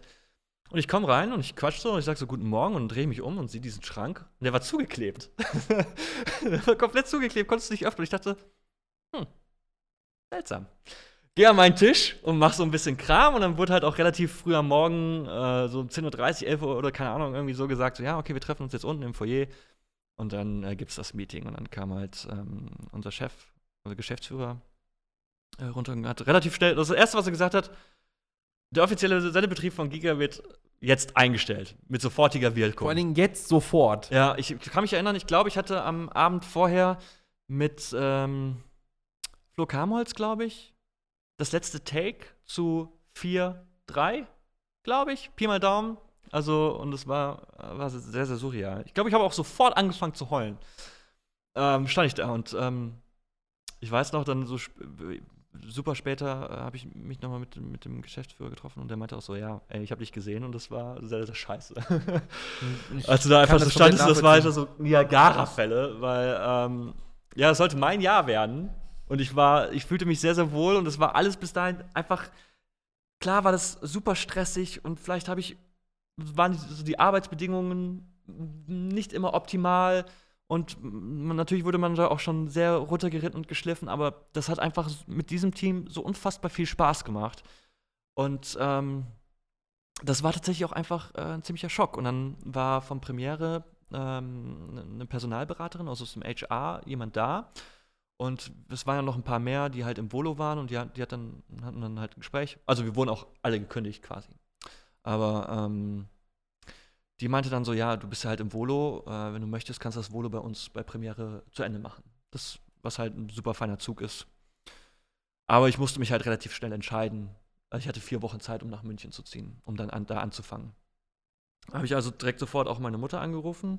Fun Fact war ja damals ähm, mit, mit äh, meinem Kumpel Christian Biewer, der in der I T bei Giga gearbeitet hat, haben wir uns eine unfassbar große Fünfzimmerwohnung in Köln äh, gemietet. Zwei Bäder, zwei Terrassen, Dachgeschosswohnung. Also die war auch so gerade noch so Living the life. Im Bereich des Bezahlbaren. Das war so, können wir uns das leisten? Hm. Schwierig. Aber ey, die Wohnung ist so geil, das machen wir. Und genau an diesem Freitag beziehungsweise an diesem Wochenende wollte ich halt meine Sachen mit einem Transporter rüberbringen. Also ich habe schon eine oh Woche. Nein, die Wohnung war gerade neu. Ich habe ich hab schon eine Woche, oh ich hatte nur meine, Tratze, meine Matratze in dieser Wohnung, habe schon da gepennt und das war so schon ziemlich geil. Also es war so, besser kann mein Leben eigentlich aktuell nicht werden. Ach, Kuro. Ich war, wirklich, ich war wirklich glücklich. Und dann ja, hat, hat, hat die Personalberaterin gesagt, so ja, okay, äh, kannst du halt gerne machen. Für mich war das relativ klar. Was für eine Alternative habe ich? Ich bin mitten in meinem Volo, ich kann das jetzt nicht abbrechen. Dafür habe ich einfach schon zu viel investiert. Natürlich werde ich das machen. Habe also dann relativ schnell danach meine Mutter angerufen und tatsächlich das Telefonat ging so, hi, hi, ähm, ich habe Nachrichten für dich, ähm, ich werde nicht nach Köln ziehen an diesem Wochenende. Und ich so, ah, okay, wie, wie kommst? Ich werde jetzt nach München ziehen. Und das fand meine Mutter moderat bescheiden. Hat mir dann auch viele Jahre später äh, gesagt, als, als ich meine, meine Eltern in Mülheim besucht habe, meinte ich auch, dass sie Jahre daran einfach zu knabbern hatte, weil ähm, Köln ist halt so, von Mülheim an der Ruhr, eine Fahrt mit dem Auto fünfundvierzig Minuten, mit, nach München fährst du halt vier Stunden, Pi mal Daumen. Und wir sehen uns auch halt tatsächlich irgendwie so zwei, dreimal im Jahr für ein paar Tage, was natürlich auch tatsächlich nicht so ideal ist. Und die hat da auch einfach sehr lange gebraucht, um das halt tatsächlich auch zu verarbeiten. War auch einfach eine mega bescheidene Situation, persönlich betrachtet. Es war halt so von, ich bin on top of the world zu, mir wird der Teppich unter dem Boden weggezogen. Letztendlich, mit ein bisschen Abstand, kann ich, glaube ich, sagen, dass das für meine berufliche Karriere das Beste aus beiden Welten war. Weil ich hatte halt für Pi mal Daumen zweieinhalb Jahre Piraten-Anarchie-Fernsehen, wo du dich komplett austoben konntest. Bei Premiere war ich auch in der Redaktion. Ähm, später war es ja Sky für die Sky Lounge. Das war immer so das Format vor, am Sonntag vor dem Film der Woche. Und das habe ich halt redaktionell betreut. Konnte ich halt äh, zwei Jahre auch einfach so Big-Business-Fernsehen machen. Und dann hat man auf einmal Budget und kümmert sich um ganz andere Dinge. Und ähm, von daher eine Gästeakquise, Interviews mit den Gästen für das Sky-Magazin. Wie baut man die Sendung auf? Äh, thematisch, cross-promotional, ne? Je nachdem, was man gerade auf Premiere-Sky an, an Film hat und wie platziert man das dann mit den Gästen entsprechend. Äh, Moderation auch für äh, die Moderatorin Jessica Kastrop geschrieben, bei den Drehs dabei gewesen. Und das war halt einfach so eine komplett andere Seite von der Art und Weise, wie Fernsehen tatsächlich ähm, ja, produziert wurde. Bis dann halt äh, zweitausendneun Premiere oder Schrägstrich Sky gesagt hat, ja, wir ähm, Wir, wir, wir halbieren das Budget, wir setzen das Format ab, dein Vertrag läuft ja auch aus. Hm, ich glaube, wir brauchen dich nicht mehr. Aber jetzt mal nochmal noch mal, noch mal ganz kurz. Das sind, retrospektiv betrachtet, du hattest echt eine Menge Pech. Um das jetzt mal einfach so, einfach mal ganz, ganz böse zu sagen. Und das meine ich jetzt nicht so, sondern magst du uns, und, und das ist eine Frage, ähm, die du nicht beantworten musst, wenn du nicht möchtest, ähm, kannst du uns verraten, wie man mit, mit so viel Schicksalsschlag auf einmal umgeht? Ach, was, also was, was, was macht das mit einem, wenn ich, wenn ich, wenn ich fragen darf? Was heißt Schicksalsschlag? Ich meine, im Endeffekt hatte ich halt einfach auch das Glück, und das hatten, glaube ich, auch nicht alle bei Giga, dass, dass ich ja ein Auffangnetz hatte. Die haben ja gesagt, hey, du kannst bei ähm, Premiere einfach weitermachen und du machst dein Volo zu Ende. Das war, das war ja für mich das persönlich Wichtigste, dass ich nicht die, die ganze Zeit und die ganze Mühe und halt alles, was ich da investiert habe, dass das umsonst war. Man hat mir auch angeboten, so, ey, wir, wir lösen dein Volo auf und dann gucken wir, dass du irgendwie vielleicht, ich glaube, es war mal auch irgendwie äh, halbwegs im Raum, dass ich die Möglichkeit hätte, Community Manager bei Nintendo zu werden. Oder das, das, aber das war da so etwas. Da kann ich mich dich ja überhaupt nicht vorstellen. Aber das war halt etwas so, das, das war für mich absolut keine Alternative, ja. Weil ich halt einfach dieses Volo beenden wollte. Von daher, es war aus persönlicher Sicht super scheiße. Und ich weiß, ich bin noch nach diesem Meeting in den Wochen darauf oder in der Woche darauf noch zweimal oder so hingefahren, um halt einfach meinen Schreibtisch zu räumen. Und unter solchen Gesichtspunkten seinen Schreibtisch zu räumen mit dem, was halt so, ich bin ja auch ein Mensch, der einfach auch oft denkt, so im Konjunktiv, so was wäre wenn, ne? Das, so, was wäre, wenn es Giga in diesem Format jetzt noch geben würde, ne? Mit diesem ganzen Social-Media-Kram, wenn es noch ein paar Jahre länger durchgehalten hätte, was das jetzt hätte einfach alles sein können.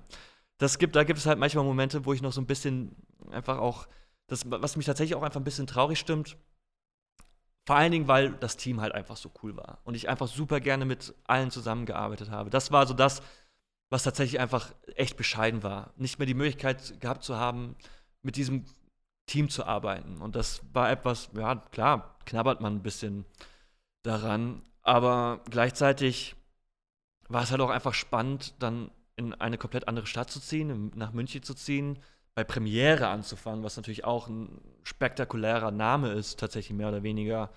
Und halt dann auch einfach zu sehen, wie, wie das funktioniert. Also natürlich war ich traurig und ich bin immer noch ein bisschen hin und wieder traurig, aber es war relativ schnell dann auch gleichzeitig so, war ich sehr neugierig und äh, wollte sehen, wie, wie das so funktioniert. Wie war das denn dann für dich ähm, mit dem Übergang zu Premiere-Sky? Dann war ja erstmal das Thema komplett weg. Und du hast ja gerade schon gesagt, dann gab es plötzlich Budget, man hat richtiges Fernsehen gemacht. Und ich, ich sage das in Anführungsstrichen, weil du hast es eben ja selber als Piratensender-Charme und so weiter und so fort bezeichnet. Wie war das denn dann für dich, als es da dann irgendwann wieder ist, okay, wir lassen das jetzt hier, der Vertrag läuft aus. Wie kam es denn dann für dich, dass du gesagt hast, okay, dann back to the roots? Weil jetzt nur von außen betrachtet ist ja eher so, wenn du einmal Das, den leckeren Fisch gegessen hast, dann will man ja nicht wieder diese, diese Thunfischplörre von vorher essen, um es mal ganz, ganz, das ist ein grauenhafter Vergleich, aber du weißt, glaube ich, was ja, ich meine. Also es war tatsächlich, also der Start bei Premiere war auch tatsächlich etwas holpriger, weil ich nicht direkt in der Redaktion war, sondern ich war, ich krieg nicht mehr komplett zusammen, wie, wie, dieser, wie diese Abteilung hieß, aber grundsätzlich war ich in einer Abteilung, die sich darum gekümmert hat, welche Filme oder welche Auswahl an Filmen du hattest, wenn du, du konntest, du hattest ja bei Premiere die Möglichkeit, du zahlst irgendwie Beitrag X, konntest dir einen Film quasi on demand anschauen. Und das war dann einfach sehr, sehr viel Excel und sehr, sehr viele Filme gucken. Und das war, ehrlich gesagt, sterbenslangweilig. Und das ist auch aufgefallen, weswegen ich dann irgendwann die Möglichkeit hatte, wieder in diese Redaktion reinzurutschen. Und von da aus, von da an war alles gut.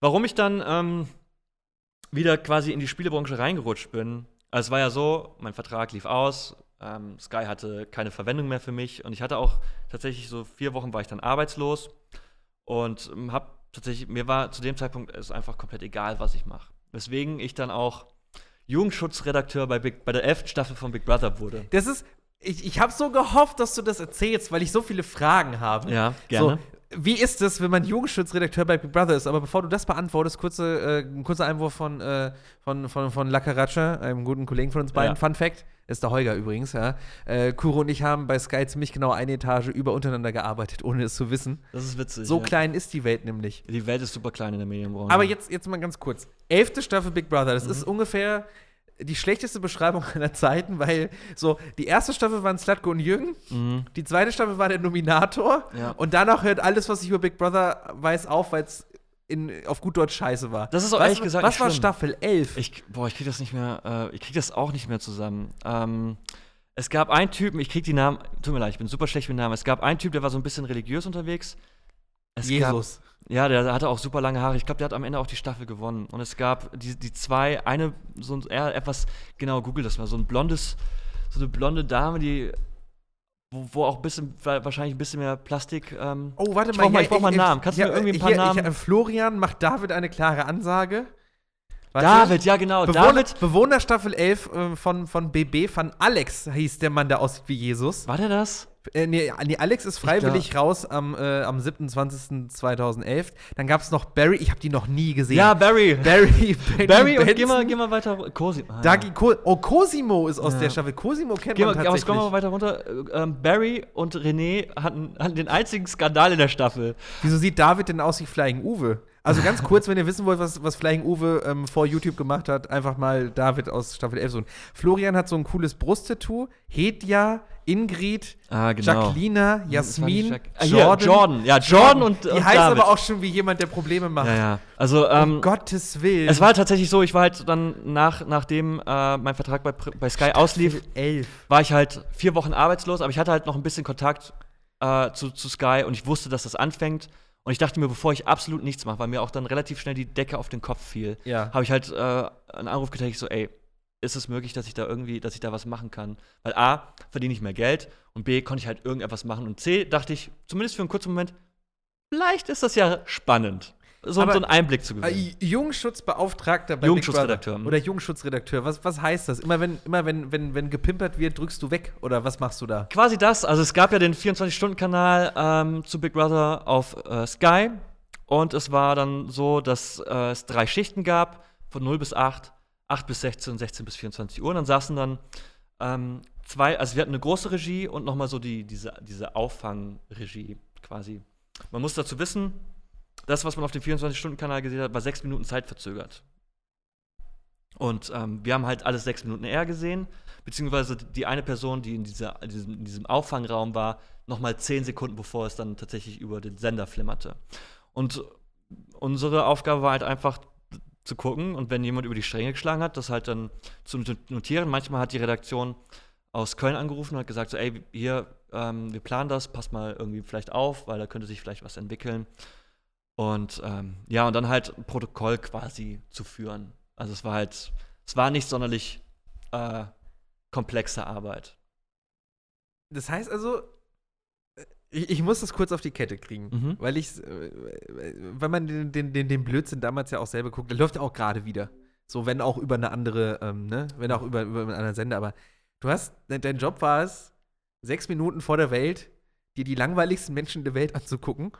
Und falls irgendwas Schlimmes passiert, ist zu protokollieren und oder einen Stöpsel zu ziehen. Ja, wenn, wenn dann irgendwas passiert ist, wo man sagt, so, oh, äh, das, das soll aber nicht gezeigt werden oder oh, das finden wir äh, tatsächlich irgendwie nicht so cool, dann haben wir halt auf den Knopf gedrückt und dann kam halt diese, diese, diese, ja, diese, diese, dieser Screenshot einfach. Und der ging halt manchmal auch, wenn, wenn irgendwie gestritten wurde und es ging über mehrere Minuten, haben wir halt auch irgendwie regelmäßig so alle dreißig Sekunden auf diesen Knopf gedrückt und halt einfach bis se- auch zehn Minuten lang einfach niemand auf diesem Sender, der den ja abonniert hat, das war ja auch, glaube ich, super teuer, konnte halt da nichts sehen. Was aber wirklich abgefahren ist und A, ist absolut nichts passiert in dieser Staffel. Es gab, ich bis auf diesen sagen, einen Skandal, diese für, den ich, für den ich mehr oder weniger auch mitverantwortlich bin, ist ja einfach nichts passiert, weil die auch immer gesagt haben, so, ah, nee, ah, das, das kann ich jetzt nicht machen, ich muss an meine Karriere denken.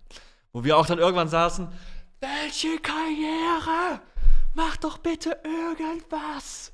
Also du hast wirklich einfach Leuten beim Popeln zugesehen. So. Ja. Die haben da gesessen und waren einfach stinklangweilig. Also ja. die, die Fotos, die wir uns gerade nebenbei schon angeguckt haben, sind ja schon stinklangweilig. Ja, es, halt, es sieht auch aus. Ich, ich schwör's dir, es sieht nach jetzt, zweitausendzwölf aus. Wenn ich jetzt in die, wenn die U-Bahn, in die U-Bahn gehen würde, würde ich spannendere Menschen sehen. Äh, keine ja. Pizza schreibt gerade, hätte man nicht einfach auch auf eine andere Kamera Das konnte man können? Stellenweise auch, aber ähm, manchmal ließ sich das einfach nicht vermeiden. Also wir hatten schon. Wir, also klar, die, die großen, also die große Auswahl an Kameras hatte natürlich die Regie in Köln. Und wir hatten hin und wieder konnten wir mal in einen anderen Bereich schalten. Aber das war auch nicht immer der Fall, weil dann tagsüber irgendwas aufgebaut wurde in irgendeinem anderen Bereich für irgendein eine Challenge oder was auch immer. Deswegen. Und diese grauenhaften Wörter. Eine Challenge. Haben wir da, ähm, wir hatten, Entschuldigung. Wir hatten, wir mussten mit ähm, begrenzten Mitteln arbeiten. Aber ja, das war halt, die ersten vier Wochen waren tatsächlich relativ interessant, weil du halt natürlich dann auch, wir hatten, glaube ich, in der Regie zwölf Bildschirme mit allem möglichen Kram. Und ähm, ja, das war schon ganz witzig, dann auch mal mit der Regie, äh, mit der R T L zwei Regie in Köln zu telefonieren und dann auch einfach mal so Sachen zu sehen, die man so im Fernsehen nicht sieht, was alles letztendlich nicht spannend ist, sind wir ehrlich. Das war sterbenslangweilig. Ähm, aber ja, ich dachte mir, bevor ich halt einfach nichts mache, weil mir wirklich einfach sehr schnell die Decke auf den Kopf gefallen ist, es ist auch keine Erfahrung, wo ich, wo ich sage, so, ey, dafür schäme ich mich oder das ist, das ist mir unangenehm. Es war halt auch wieder eine Erfahrung, die letztendlich ähm, neue Einblicke beschert hat und es war okay. Würde ich nicht nochmal machen, sagen wir es so. Und das Abgefahrene ist, es gab halt ein paar, die haben das wirklich jedes Jahr gemacht, die dann halt, äh, halt Jugendschutzredakteur waren, waren halt, da kommst du dann an und triffst halt die anderen Redakteure und dann waren so, oh, du wieder hier, okay, cool. Wir hatten einen, der hat immer nur Nachtschicht gemacht, weil du halt Nachtschicht-Bonus äh, bekommen hast. Ich habe auch ein paar Nachtschichten gehabt, natürlich von null bis acht, was halt einfach lächerlich stumpf ist. Ich habe dann halt. Haben die nicht geschlafen? Um die, haben, die haben natürlich immer geschlafen. Und irgendwann habe ich auch einfach ähm, auf einem auf dem Bildschirm die N B A Finals zweitausend, also die N B A Finals gesehen, wo halt die Dallas Mavericks Champions wurden. Und das war halt perfekt tatsächlich. Oder ich habe auf meinem Laptop Team Fortress gespielt. Wie, absu- wie, wie, wie, wie, wie äh, absolut absurd die Vorstellung ist, dass du aufgepasst hast, dass Leute, während sie schlafen, ja, keinen Blödsinn machen. Nochmal ein Einwurf von Holger an dieser Stelle. Mit wem würden Kuro und Robin am liebsten in den Dschungelcamp bzw. den Big Brother-Container gehen? Drehen wir die Frage mal um. Hm. Wenn du dich entscheiden müsstest, du müsstest zu Big Brother oder in den, ins Dschungelcamp, was würdest du nehmen, Kuro? Wieso muss ich mich entscheiden? Weil sonst, du sagst, würdest du beides nicht machen und dann ist die Frage tot. Deshalb hm. muss ich dir irgendwie Muss ich dich irgendwie dazu zwingen, dass du, dass du dir was aussuchst? Ich glaube, ich würde tatsächlich Big Brother machen, weil das wahrscheinlich weniger Menschen sehen. Ich auch. Einfach nur aus dem Grund, dass diese ganze Dschungelscheiße mit dem, mit dem, mit dem ekligen Kackfressen und so, würde ich nicht machen. So Big Brother, da kann ich wenigstens, weiß ich nicht, wenn die Leute meinen Schniepel sehen, so what? Ja, mhm. dann ist das halt so beim Duschen. Ist halt, oder ich gehe immer nur mit, wie die Langweiligen bei Big Brother, mit äh, Schwimmhose duschen. Ja, so voll. Die Duschhose von, von J D aus Scrubs, ja. auch unvergessen. Enttäuscht, du hast sehr viele also, Schniepel gesehen. Nee, leider nee. nicht. Also nicht mal das! Wieso siehst du noch nicht mal Schniepel, wenn du der Jugendschutzredakteur bist bei Big Brother? Es war warst? einfach komplett enttäuschend auf ganzer Linie. Und irgendwann wurde ja gesagt, irgendwann wurde ja entschieden, so, ja, wir machen die Staffel noch einen Monat länger, weil es so gut läuft. Und ich dachte so, okay. Warte, warte, warte. Wir machen einen Monat länger. Ja, also die Staffel wir, lief. Wir schmeißen einfach nur mal fünf Leute rein. Scheißegal. Nee, die Staffel lief einfach länger als tatsächlich eigentlich geplant. Aber das richtig Abgefahrene ist, und das, das, das ist etwas, was ich einfach n- auch heute noch nicht glauben kann. Du hast diesen vierundzwanzig-Stunden-Sender und du denkst, okay, das reicht eigentlich schon so an Content, den du, krie- den du konsumieren kannst. Aber es gab ein Forum, und ich krieg leider nicht mehr die Adresse hin, wie dieses Forum hieß. Aber da haben Leute in ellenlangen Megathreads minütlich protokolliert mit Screenshots stellenweise, was tatsächlich gerade passiert ist. Also quasi ein Live-Ticker von diesem vierundzwanzig-Stunden-Kanal. Und der war pro Tag hunderte Seiten lang. Den ganzen Tag, auch nachts. Und das haben sich super viele Menschen ange- angeschaut und kommentiert. Das, das kannst du dir nicht vorstellen. Das, das war aber vorstellen. auch, man darf das ja nicht unterschätzen, dieses ganze, dieses ganze Big Brother Reality-T V-Zeug, das war ja auch eine Zeit lang extrem riesig. Mhm. Also wirklich so riesig, dass man, dass man, dass man das gerne mal vergisst. Und das ging ja wirklich bis noch weitere Staffeln. Allein, dass es das heute immer noch gibt, dass Leute das immer noch gucken. So klar, inzwischen machen das irgendwie viele Leute irgendwie äh, nur noch mit Promis und so einem Blödsinn und so ein Kram. Ich würde gerne würd gern einfach wieder dieses Forum finden. Es, es, es gibt's bestimmt noch irgendwo. Irgendwo gibt's dieses alte Big Brother Forum und dann wahrscheinlich hast du noch einen Fake-Account als der Jugendschutzredakteur, hast du dich genannt, haha, wir hatten mega das, wir hatten, wir hatten diesen Live-Ticker auch immer auf, falls so, was ist eigentlich heute passiert, wenn wir halt so dieses Protokoll schreiben mussten? Ja, schau mal eben nach. Ah, okay. Nichts.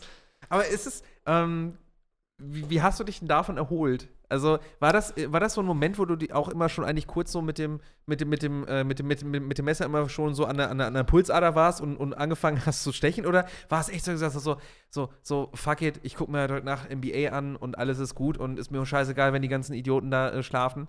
Ich meine, letztendlich habe ich relativ gut verdient für Arbeit, die lächerlich plump war. Und von daher möchte ich mich auch da nicht allzu sehr beschweren. Ähm, aber ich war froh, als es vorbei war. Wie, wie ich mich davon erholt habe? Eigentlich grundsätzlich gar nicht, weil ich glaube, Ich war am zwölften September zweitausendzwölf fertig und ich habe am fünfzehnten September bei Gameswelt angefangen, irgendwie so. Also innerhalb von drei Tagen. Ja, das war ein relativ äh, fließender Übergang tatsächlich. Aber wie, wie war es denn dann? Wir hatten ja eben schon mal kurz angefangen mit, wie bist du denn wieder zurückgekommen in den, in den glorreichen Sumpf der Gaming-Branche? Ja, auch da wieder Grüße gehen raus an Bio. Die hat mich irgendwann angeschrieben, weil die hat natürlich mitbekommen, so, ey, okay, ähm, die muss sich die ganze Zeit der ist bald wieder Leute arbeitslos. Angucken. Und die hat, die hat, irgendwann hat die mich angerufen und meinte so, ey, du, die suchen bei Gameswelt gerade einen ähm, Volontär. Bewerb dich da einfach mal, auch als Redakteur.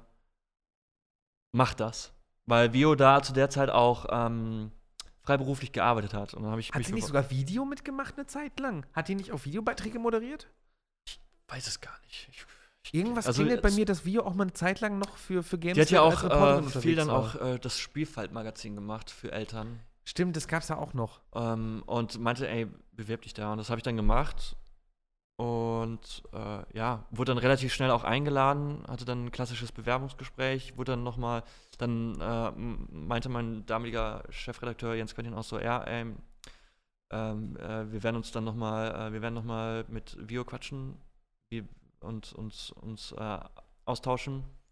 Und es hat dann halt irgendwie funktioniert. Vielleicht waren auch einfach alle anderen, die sich beworben haben, schlechter als ich. Also keine Ahnung. Weißt du, ähm, kennt man Leute, die sich mit beworben haben? Ein, oh, shit, du einen weißt kennt das. Man. Wen?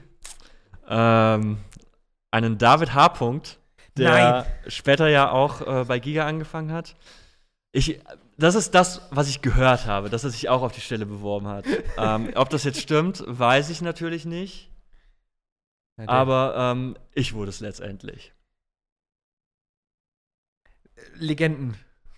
Mythen. Lass mal unkommentiert. Ich, ich weiß es nicht, das war lange vor meiner Zeit. Ähm, mir wurde immer nur erzählt, dass du damals ähm, wohl aufgefallen bist, weil du mit dem Longboard äh, zum Bewerbungsgespräch gekommen bist. Ich weiß auch nicht, ganz ehrlich, wie, wie konnte ich es schaffen, dass mich irgendjemand tatsächlich eingestellt hat? Ich, ich kam nämlich tatsächlich mit dem Longboard, kurzärmliches Karohemd.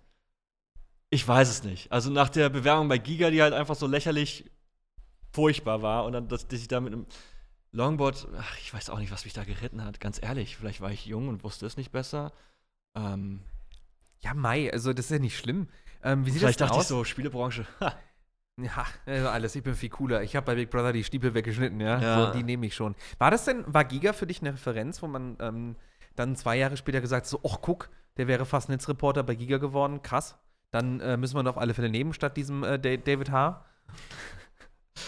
Also letztendlich war es auf jeden Fall etwas, womit ich mich persönlich auf jeden Fall auch, also ich war da super stolz drauf und ähm, natürlich war es etwas, was ich auch sehr, sehr gerne in meinen Lebenslauf reingeschrieben habe. Ähm, ob es letztendlich geholfen hat, ich glaube tatsächlich schon, weil ich immer noch glaube, dass Giga tatsächlich ähm, schon ein Name war damals. Ähm, Erfolg lässt sich natürlich jetzt letztendlich drüber streiten, nein, weil den Sender gibt's nicht mehr. Aber es gab ihn zehn Jahre. Also ja. Das ist ja trotzdem eine Leistung, die man erstmal schaffen muss, gerade mit dem Nischenthema. Ich glaube auch, das war auch einfach sehr, sehr viel Pionierarbeit. Und ich glaube und ich hoffe es tatsächlich auch einfach, dass das tatsächlich etwas war, das, was mir letztendlich auch etwas gebracht hat. Nicht, also für mich persönlich definitiv, gar keine Frage. Ich habe super viel gelernt. Aber wenn dann jemand sagt, oh, der war bei Giga, das ist cool, dann ist das etwas, was mich sehr, sehr stolz macht. Ich finde das so super witzig. Das kann ich halt genauso bestätigen. Und ich bin, auch wenn ich nicht zum richtigen Giga-Kernteam gehört habe, ich war damals bei Giga zwei als Shoutcaster und freier Redakteur mit dabei und so. Ich weiß, wie oft ich, ich, wie oft ich im Giga zwei-Studio war und einfach Sachen eingespielt habe. Und ganz alleine in diesem Studio saß und äh, Gameplay-Material aufgezeichnet habe für Tests. Das Giga zwei-Studio war cool. In die Regie so, ey, könnt ihr kurz capturen? Und die so, jop, und wenn du fertig bist, sagst, sagst du Bescheid. Und dann saß ich einfach in diesem Studio. Und das war schon sehr, sehr cool. Das war einfach, das war einfach eine, eine unfassbar schöne Zeit. So, ich habe halt einfach von Leuten, äh, ich habe unter Take damals halt als, als, als Dennis Gehlen äh, als Freier gearbeitet. Hier, ähm, äh, hier, äh, der, der, der Pre, der Andreas Lenski, mhm. ähm, hier äh, Nick Adams und so, mhm. mit denen habe ich ja einen.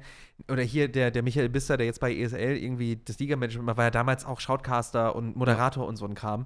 So ähm, absurd. Und ich habe das halt auch immer noch so bei mir gemerkt, auch wenn ich nicht zum Kernteam gehört habe und nur über, über drei Ecken da aber mitgearbeitet habe, so ich werde bis heute meistens, wenn ich meinen Lebenslauf irgendwo abgegeben habe oder wenn Leute halt durch die Biografie gucken in dem Sinne oder ne, durch, äh, durch, durch die Station, bei diesem Giga bleiben alle immer hängen. Und das hat mir lustigerweise immer bei Jobs geholfen, die nichts mit Gaming zu tun hatten.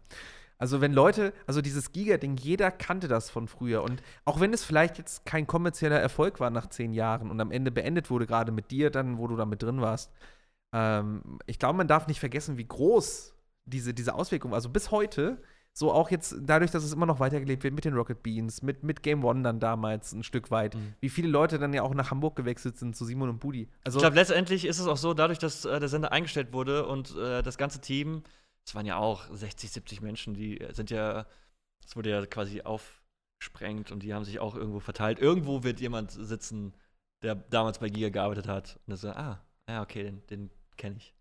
Aber das ist, das ist super oft so. Also irgendwie so, hast du selber auch das Gefühl, wenn du das bei jemandem hörst, dass du irgendwie zu diesem Giga-Dunstkreis ähm, gehört hast, dass man immer automatisch sich direkt denkt, ah, der ist, der kann bestimmt irgendwie was? Oder den sollte ich mir genauer angucken? Definitiv, weil letztendlich ähm waren das alles, oder sind das alles super talentierte Menschen gewesen, die, die Cutter in der S A P, die halt einfach auch so, du kennst ja auch die, dieses äh, Dennis Richtarski, dieses Darth Vader Rap-Video. Ja, klar. Was dann einfach die, die Cutter so aus, aus nichts quasi erschaffen haben. Das, das war halt einfach immer ein, ein großes Vergnügen, das zu sehen. Und wenn man dann irgendwie hier, Assi-Chick, äh, das, das äh, Treppenhaus-Video. Das auch dieses, dieses A-Team-Ding damals ja. und was da nicht alles gab. Nee, das G-Team, Entschuldigung. Aber, und, äh, ähm, und was dann halt mit den, mit den Mitteln, oder wir hatten ja auch eigentlich nie Budget. Und dann war es halt, und das ist, dieser Spirit gibt's ja auch tatsächlich ein bisschen ähm, bei den Rocket Beans. So mit, aus, mit begrenzten Mitteln, aber sehr viel Einfallsreichtum und Kreativität geilen Kram machen. Und das, das hatte, glaube ich, auch einfach den Ursprung bei Giga. Und ähm, das war immer sehr schön, das irgendwie zu sehen, wie dann mit den Ideen, die wir hatten und den Möglichkeiten, die uns zur Verfügung standen, tatsächlich dann Sachen zu produzieren, wo man sagen konnte, okay, das ist geil.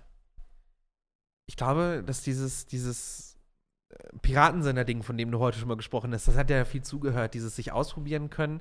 Ist das denn was, wo du, wo du sagst, dass du das jetzt mitgenommen hast in der Branche? So deine, dein, weil deine Station nach ähm, Sky bzw. Premiere und Giga war ja tatsächlich nur Gameswelt. Mhm. Also seitdem, oder was heißt nur, ähm, du bist jetzt seit, und jetzt muss ich kurz überlegen, wann hast du angefangen bei Gameswelt? zweitausendzwölf September. zweitausendzwölf September. Das heißt, sind jetzt auch schon über acht Jahre, wo du da bist. Hat wahrscheinlich Gründe, um es mal so zu sagen. Wir haben da ja auch ähm, lange Zeit zusammengearbeitet. Ähm, ist das denn so für dich gerade, dass du sag, dass, dass du merkst, dass sich dein Job innerhalb dieser Zeit dort ähm, krass verändert hat? Oder ist es eigentlich so, dass der Kuro von vor acht Jahren, der da angefangen hat, eigentlich immer noch dasselbe macht wie heute? Nee, das tatsächlich nicht. Also über die Jahre hinweg äh, kam halt auch einfach mehr Videokram dazu. Und mittlerweile spreche ich auch sehr, sehr, sehr, sehr, sehr, sehr viele Off-Texte ein. Aber das war halt jetzt auch witzigerweise etwas, was ich in gewissermaßen auch bei Sky ganz kurz machen konnte, weil ähm, für das Sky-Magazin haben wir uns irgendwann überlegt, so die Volo-Watch zu machen, dass ich einfach eine Kamera in die Hand gedrückt bekomme und dann die Sky-Lounge einfach hinter den Kulissen ein bisschen so filme und was ich mache.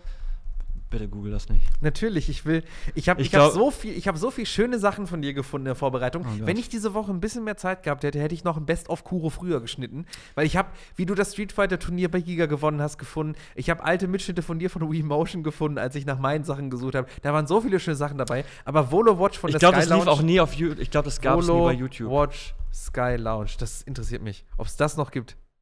Nee, okay, nur irgendwelche Boote. Das leider. Lief dann halt im Sky-Magazin und da konnte ich halt einfach. Ich habe ich hab selbst gefilmt, ich habe mir selbst überlegt, was ich mache, ich habe selbst geschnitten und das ging dann für, ja, für einen Monat, bis irgendwie die etwas ranghöheren Programmchefs bei äh, Sky gemerkt haben: so, was zum Teufel ist das eigentlich? Damit hören wir aber sofort auf. Das ist mir ein bisschen zu viel Giga. Haben wir das nicht, haben wir das nicht damals geschlossen, weil es uns nicht gefallen hat? Aber selbst das, das war halt, ich hatte auch einfach super viel Glück äh, mit, mit meinem Team, das ich halt bei der Sky Lounge hatte, Michael Schnepper und äh, Martin Brindöpke, der, also mit denen habe ich halt meistens zusammengearbeitet. Die haben gesagt, ey, das finden wir witzig, mach das einfach. Wir machen das so lange, bis irgendjemand sagt, mach das nicht mehr. Und das halt in einem Unter- Unternehmen zu haben, also in einem Pay-T V-Unternehmen zu haben, wo, keine Ahnung, zweitausend Menschen arbeiten, dass die das einfach gesagt haben, so, ey, mach einfach. Das, das war auch einfach, also etwas, was, was ich nicht einfach so auf die leichte Schulter nehme oder was ich sage, so, ja, klar machen die das, weil ich war halt, ich war halt Kurowski von Giga. Absolut nicht. Wie kam es halt eigentlich zu dem Namen? Das muss ich auch mal fragen. Ich also, weiß es ehrlich gesagt nicht. Wir klar, hatten, Nachname, aber wir so hatten dieses wie? Meeting äh, für diesen Relaunch im, im Sommer zweitausendacht Und mit, mit Christopher Witte zum Beispiel, der dann gesagt, und, der, und dann haben wir gesagt, okay, das machen wir. Und das ist das Team, weil ja auch einfach sehr viel zusammengelegt wurde. Und dann so, und das ist, und dann hat er halt einfach irgendwann mich angeschaut und, und Captain Kowski.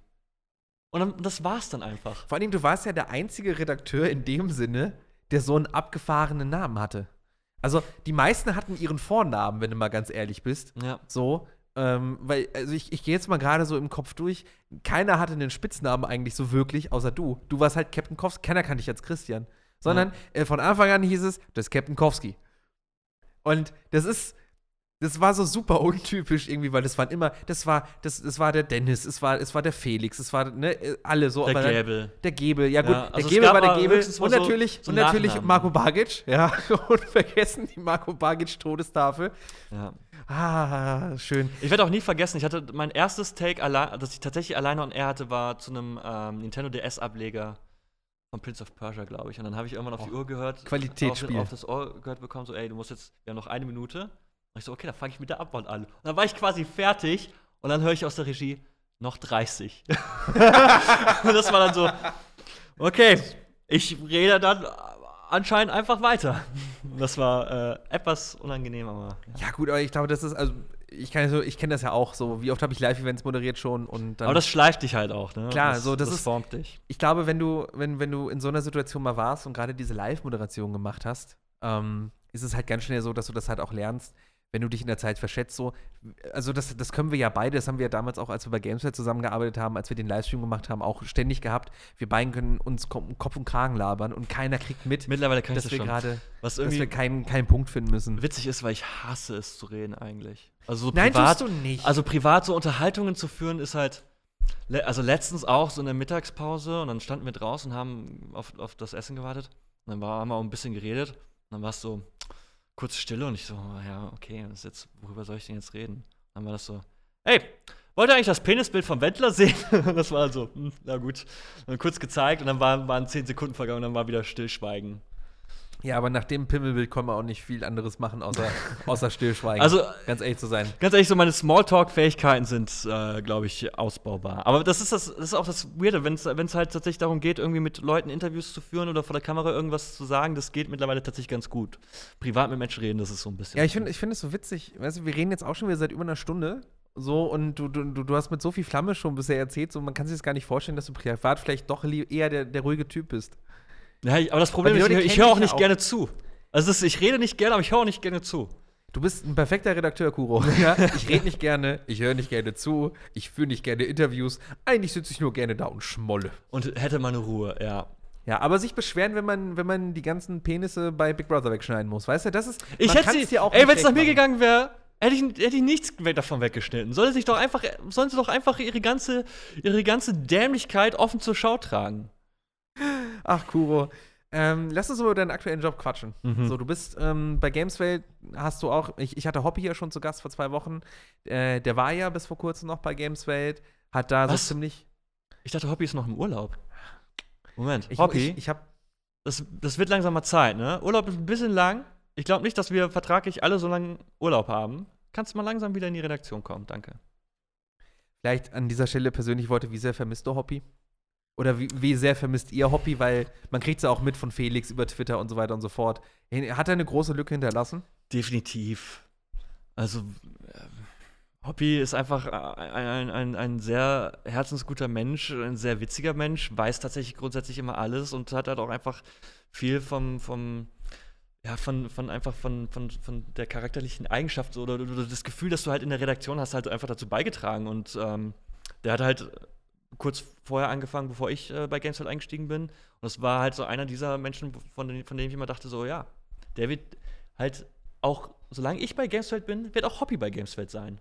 Ne? Du hast halt so ein paar Menschen, wo du denkst so, ja, klar, die, die gehören halt einfach so zu, zum Inventar dazu. Ah, also ich ich freue mich natürlich auch sehr für Hoppy, dass der äh, jetzt etwas nochmal was Neues ausprobieren wollte. Und das hast ja auch schon bei Hoppy so ein bisschen gemerkt. Der hat ja so ein bisschen auch einfach so sein Leben komplett umgekrempelt, was ich bemerkenswert äh, finde und auch und ihm auch sehr hoch anrechne und auch sehr, sehr cool finde. Ne? Unternimmt viel, reist viel. Du hast halt einfach schon gemerkt, so dass hat angefangen auch zu kochen, ne? Also du merkst ja dann auch so ein bisschen, dass sich so diese Person ein bisschen verändert. Und dann ist natürlich auch logisch, vielleicht ist das die Midlife-Crisis. Aber vielleicht ist das dann halt auch so ein bisschen Wow, bist du gemein. Vielleicht, nein, aber vielleicht ist das halt auch, du merkst halt einfach so, wenn Menschen so in eine Phase kommen, wo sie, wo sie sich nochmal ausprobieren wollten, nochmal was Neues probieren wollen, sich verändern wollen. Das hat, das hat sich schon so ein bisschen bei Hobby äh, angekündigt, aber natürlich war ich schon überrascht, als er gesagt hat, dass er äh, jetzt äh, was anderes machen möchte. Aber natürlich, klar, soll er auf jeden Fall machen, aber Bruno äh, schreibt gerade demnächst bei Gameswelt auf Sendung Hobby, bitte melde dich. Ja, an diesem Format arbeiten wir gerade. Ja, es wirkt, es wirkt ja tatsächlich so ein bisschen so, also gerade Felix ist ja ein sehr, sehr großer Connoisseur da drin, äh, jede Woche nochmal Hobby zu callen auf Twitter und zu fragen, wo er bleibt, äh, beziehungsweise wann er wiederkommt. Wie sieht denn dein beruflicher Alltag aus bei Gameswelt tatsächlich? Also, wir haben ja eben schon gehört, du hast bei, bei Giga ganz viele ähm, Beiträge selber geschnitten, du hast Bauchbinden gerendert, du hast Artikel geschrieben. Vielleicht jetzt auch so ein bisschen mal in Hinblick auf, du hast ja gerade einen Beruf, wo, wo, wo es doch immer noch, klar, jetzt wollen die ganzen Kinder gerade ähm, YouTuber und Influencer werden, aber es gibt ja immer noch genug, die sagen, hey, ich würde eigentlich gerne beruflich was mit Spielen machen und vielleicht Redakteur, mhm. darüber schreiben, Sachen testen. Wie sieht denn so ein, so, ein, so ein Alltag bei dir dort aus? Und zwar wirklich jetzt mal aus der Sicht von jemandem, der gar keinen Einblick hat. So, wie kann ich mir das vorstellen, Christian Kurowski gerade bei Gameswelt, was machst du?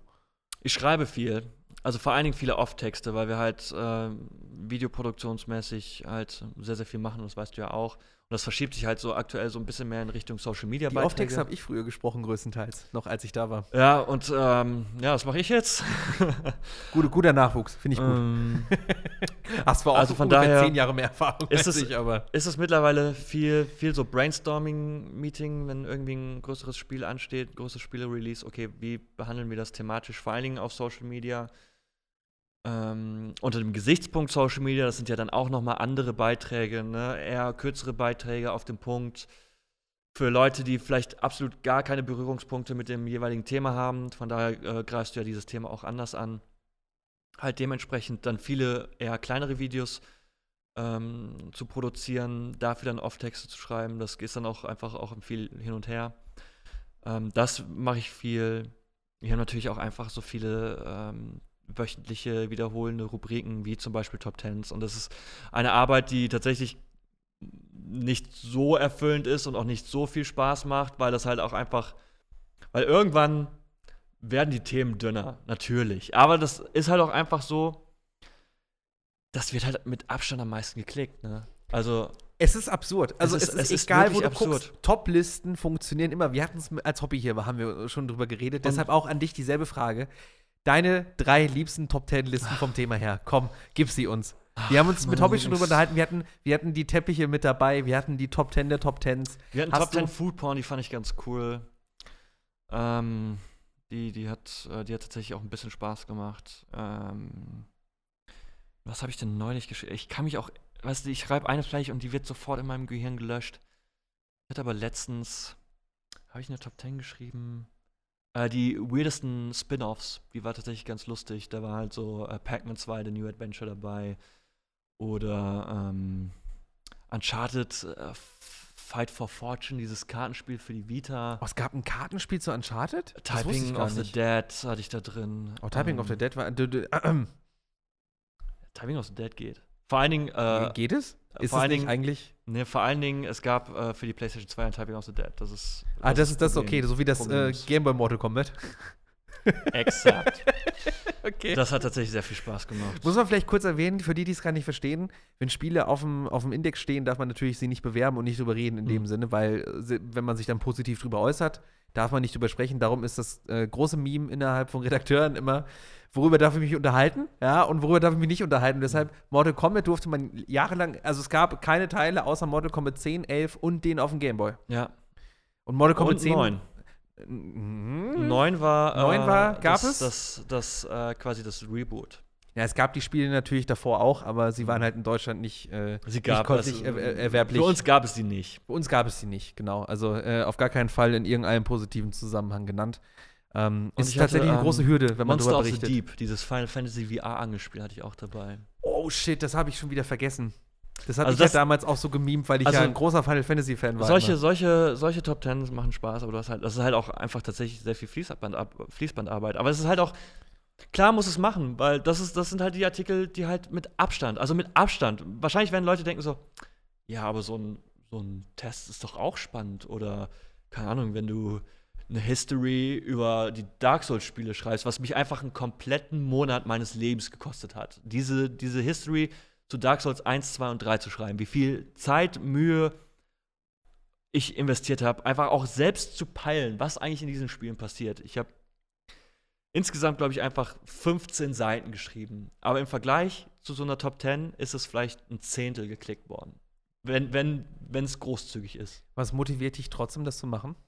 Was mich motiviert, sind ähm, dann letztendlich ist halt alles andere, was ich machen kann. Also ich bin halt auch einfach viel unterwegs auf, auf, auf Events. Das ist immer noch, was mir sehr, sehr viel Spaß macht, Einblick äh, zu bekommen in Entwicklerstudios, darüber zu berichten, solche Beiträge zu machen, ne? Ein Entwicklerbesuch mit mit den Köpfen zu quatschen, die die Spiele tatsächlich ähm, entwickeln. Das macht mir sehr, sehr viel Spaß. Ich teste mittlerweile auch, mittlerweile auch wieder sehr, sehr gerne Videospiele. Das war eine Zeit lang etwas, was ich nicht so gern gemacht habe, aber ich jetzt auch wieder ganz gerne mache. Ähm, ja, also das sind so die Dinge, von denen ich sage, so, ja, das ist immer noch etwas, weswegen ich diesen Job gerne mache. Wieso hast du das nicht gerne gemacht, das Testen? Also was ist denn der Unterschied zwischen Kuro spielt privat was und Kuro hat in irgendeiner Form eine Deadline, wo er ein Spiel fertig getestet haben muss? Kuro hat keine Deadline, zum Ersten. Kuro muss nicht capturen mit, mit ausgeschalteter Musik und äh, äh, halt Szenen aufnehmen. Und ähm, das war halt immer, es ist halt immer so ein bisschen anstrengend. Äh, weil wenn du, du spielst natürlich und du hast natürlich Zeitdruck. Und das war zum Beispiel im vergangenen Jahr mit Sekiro war das ähm, zum Beispiel sehr, sehr tough. Äh, eigentlich sollte ich den Test gar nicht machen, aber aus irgendeinem Grund landete das Spiel dann doch bei mir. Ein paar Tage später, als eigentlich äh, ideal war. Ich glaube, ich habe meine Version am Dienstag bekommen. Embargo war am Donnerstag oder Freitag. Und am Sonntag hatte ich nach achtzig Stunden Sekiro durch. Also ich habe Homeoffice gemacht. Ich habe Dienstag, ich hab Dienstagmittag angefangen. Sonntagmorgen war ich fertig. Sonntagnachmittag war mein Artikel fertig. Wie viel hat das mit Genießen zu tun? Also ich fand das halt tatsächlich ganz cool, weil ähm, From Software-Spiele sind ja etwas, was ich sehr, sehr, sehr, sehr gerne spiele. Und ich habe halt einfach gesagt, okay. Und das ist mittlerweile auch tatsächlich relativ angenehm, weil wir halt dann auch sagen können, so, ey, die Deadline, ich werde jetzt einfach Homeoffice machen. Ich mache das halt zu Hause. Und dann habe ich mich zu Hause hingesetzt, morgens angefangen und eigentlich auch wieder etwas früher morgens aufgehört. Und das habe ich halt einfach knallhart durchgefeuert. Aber das bei, bei Sekiro war das so, es ist halt ein äh, Klar, From-Software-Spiel, aber du kannst auch nirgendwo nachgucken. Du musst also irgendwie selber drauf kommen. Was ich absolut niemals machen würde, wäre eine Komplettlösung schreiben. Das finde ich noch viel, viel schlimmer, weil du halt auch eigentlich präzise alles aufschreiben musst, was du machst. Bei einem Test schreibe ich ja in Anführungsstrichen nur meine, meine Gedanken auf, wie ich das Spiel finde. Und das geht, fällt mir relativ einfach tatsächlich. Du hast jetzt ja gerade schon so schön gesagt, du hast ja nicht die Möglichkeit, irgendwo nachzugucken. Ja. Und ich glaube, wir alle kennen das ja, wenn wir irgendwie gerade ein Spiel spielen und wir sind halt faul, wie wir sind. Mhm. Dann wird dann einfach auf Gamefax oder in irgendeiner Komplettlösung geschaut, so hey, Gegner, X Y Strategie oder weiß ich nicht, mir fehlt das und das Teil, wo finde ich das? Mhm. So, ich habe das jetzt erst irgendwie ähm, ähm, die letzte Woche wieder Grave, Graveyard Keeper angefangen. Ich habe nicht verstanden, wie es funktioniert, habe ich nachgelesen. Mhm. Hattest du schon, oder, oder hast du vielleicht so, so Momente, an die du dich erinnerst, wo du Spiele verflucht hast dafür, dass du nicht nachgucken kannst und du wirklich komplett mit, mit, mit, mit Kopfschmerzen zu Hause gesessen hast und gedacht hast, so, wie funktioniert der Mist? Ich raff es nicht. Ja, klar. Grundsätzlich immer, wenn ich irgendwie ein Dark Souls From Software Spiel testen musste. Das war ja auch dann bei Sekiro so. Dann hast du ja diese, diese äh, wie heißt das, Blutfäule oder diese Krankheit, die sich irgendwann äh, einfach, wenn du oft stirbst, sterben halt irgendwann die N P Cs. Und das sind so okay, wie? Warum? Was zum Teufel? Wie passiert das? Oder halt, also grundsätzlich dann auch bei From Software Spielen ist das ja, sind das ja auch einfach so lächerliche Dinge, so, was mache ich eigentlich als nächstes? Wo muss ich hin? Und dann hast du ja oftmals dann auch so optionale Gebiete oder versteckte Bosse, die du nur erreichen kannst, wenn du irgendwie anders spielst. Und das war dann oftmals auch einfach so wie zum, wie zum Teufel, wie, wie, wie geht das jetzt hier? Kriegst du eigentlich was an die Hand von den Entwicklern in dem Fall, dass sie dir irgendwie einen Guide mitschicken, wo so ganz grob was drin steht, oder gehst du da wirklich komplett ohne Vorwissen ran? Also manchmal kriegt man tatsächlich sowas, äh, ein P D F, dann stehen dann, meist, meistens stehen dann so drin, was, was darf man zeigen, was darf man nicht zeigen. Und das ist dann meistens sehr, sehr schmerzhaft, wenn dann so, ja, übrigens, ähm, bitte zeigen Sie nicht, dass äh, im Kapitel X Person Y stirbt. Und du denkst so, ah, cool. Ja, ich erinnere Deswegen mich lese genau ich das mittlerweile sowas. Auch gar nicht vorher. Also so, so was darf man auch zeigen, was, so darf man, was darf man nicht zeigen, lese ich vorher nicht. Das lese ich erst, wenn ich anfange, meinen Test zu schreiben. Aber manchmal hast du tatsächlich so, wie funktioniert diese Spielmechanik? Ähm, was für Features bietet das Spiel überhaupt? Ich kann jetzt, mir fällt jetzt aus dem Kopf, glaube ich, spontan, konkret nichts ein, aber mm, du hast dann so bei Rollenspielen oder ich glaube, ich hatte das auch mal tatsächlich bei Dark Souls drei so, ja, so funktioniert, diese, diese Covenants gibt es, das machen sie. Und ähm, das ist, also das mache ich dann auch erst, wenn ich, wenn ich äh, schon mindestens weit im Spiel fortgeschritten bin. Und, äh, oder wenn ich durch bin, dann lese ich mir noch mal Sachen durch. Habe ich irgendwas verpasst? Aber bei Dark Souls drei zum Beispiel hatte ich mein Testmuster, und das ist tatsächlich sehr, sehr großzügig gewesen, drei Wochen vor Release oder vor Embargo. Da war ich noch mit dabei. Und das, das war dann auch mich. etwas, was so, ähm, was ich über Ostern gespielt habe. Da habe ich mich äh, mit äh, Chris Schulz, V T McFly, getroffen und wir haben einfach Wir haben, weil er halt auch ein Dark Souls-Experte ist, und da habe ich mir gedacht, okay, ich. Äh Hatten wir da nicht sogar eine gemeinsame WhatsApp-Gruppe irgendwann, wo wir die ganze Zeit uns irgendwelche Sachen hin und her geschickt ja. haben? Und das, das mache ich auch mittlerweile, hin und wieder mache ich das, das habe ich auch bei Dark Souls zwei gemacht, da habe ich ähm, Colin äh, hin und auch ein paar Mal angerufen, weil er auch großer Dark Souls-Fan ist, und ich so gesagt, so, ey, und äh, wie läuft's bei dir, wo bist du gerade? Ähm, äh, äh, und dann haben wir auch über, über gewisse Gameplay-Mechaniken sich auszutauschen und um halt auch zu peilen, so. Haben wir das eigentlich richtig verstanden? Das mache ich hin und wieder schon. Also ich ver- versuche es zu vermeiden, mir irgendwie, manchmal lässt es sich ja nicht vermeiden, dass du halt, äh, mit, wenn dann das Embargo da ist und du schreibst gerade noch einen Artikel, vers- also auch gar nicht irgendwie zu lesen, was andere geschrieben haben, aber sich mal austauschen, so wo bist du gerade, ähm, was hältst du von dieser Mechanik, finde ich, bin ich der Einzige, der es super doof findet. Um einfach nur mal so um ein Gefühl zu bekommen, Was, was Phase ist. Und gerade bei From Software-Spielen ist das, ich glaub, bin ich dafür sehr dankbar. Eine Sache, die man nicht vergessen darf, ähm, das Spannende daran ist ja auch, dass genau diese Thematik, dass man sich austauschen muss, so ein bisschen die Redaktionen auch quasi miteinander vereint, weil mhm. man ist natürlich auf dem Papier irgendwie Konkurrenzmagazin oder man ist auf irgendeine Art und Weise halt so ein bisschen, es geht ja schon darum, dass man, dass man, dass man auch weiter besteht auf dem Markt, aber spätestens da tauscht man sich dann ja immer aus. Ja, auch generell auf, auf Events, so wenn du, wenn du mit anderen Leuten bist, dann schaue ich bei dir mal ganz gerne über die Schulter. Und du, du hast ja auch so ein paar Menschen, zum Beispiel, wen ich sehr, sehr schätze, Martin Woger von Eurogamer oder auch Alexander ähm, Bohn von Eurogamer, deren Artikel lese ich super gerne. Und wenn ich da mit denen auf den Events bin, dann rede ich super gerne mit denen oder schaue denen auch einfach mal beim Spielen zu. Es war äh, tatsächlich ganz witzig, weil ich, war ich einen neuen, ähm, beim Neo zwei Preview-Event. Ich war einer von drei Presseleuten auf der Europatour, die tatsächlich beide Bosse gelegt haben. Aber es war dann auch nice. so, es war dann auch so, es war dann auch so beim zweiten Boss so einmal kurz vor knapp gestorben und dann wollte ich auch gerade aufstehen und wütend werden und dann schaue ich so und dann hatte eine Person irgendwie so, so, gerade so äh, ein engeres Familienmitglied rumgezeigt und ich so, ich bin nicht so gut in diesem Spiel. Hab mich dann wieder hingesetzt. Ja. D J Cookie äh, neun acht neun fragt gerade noch, ähm, Kuro, kann man Spiele überhaupt noch genießen privat?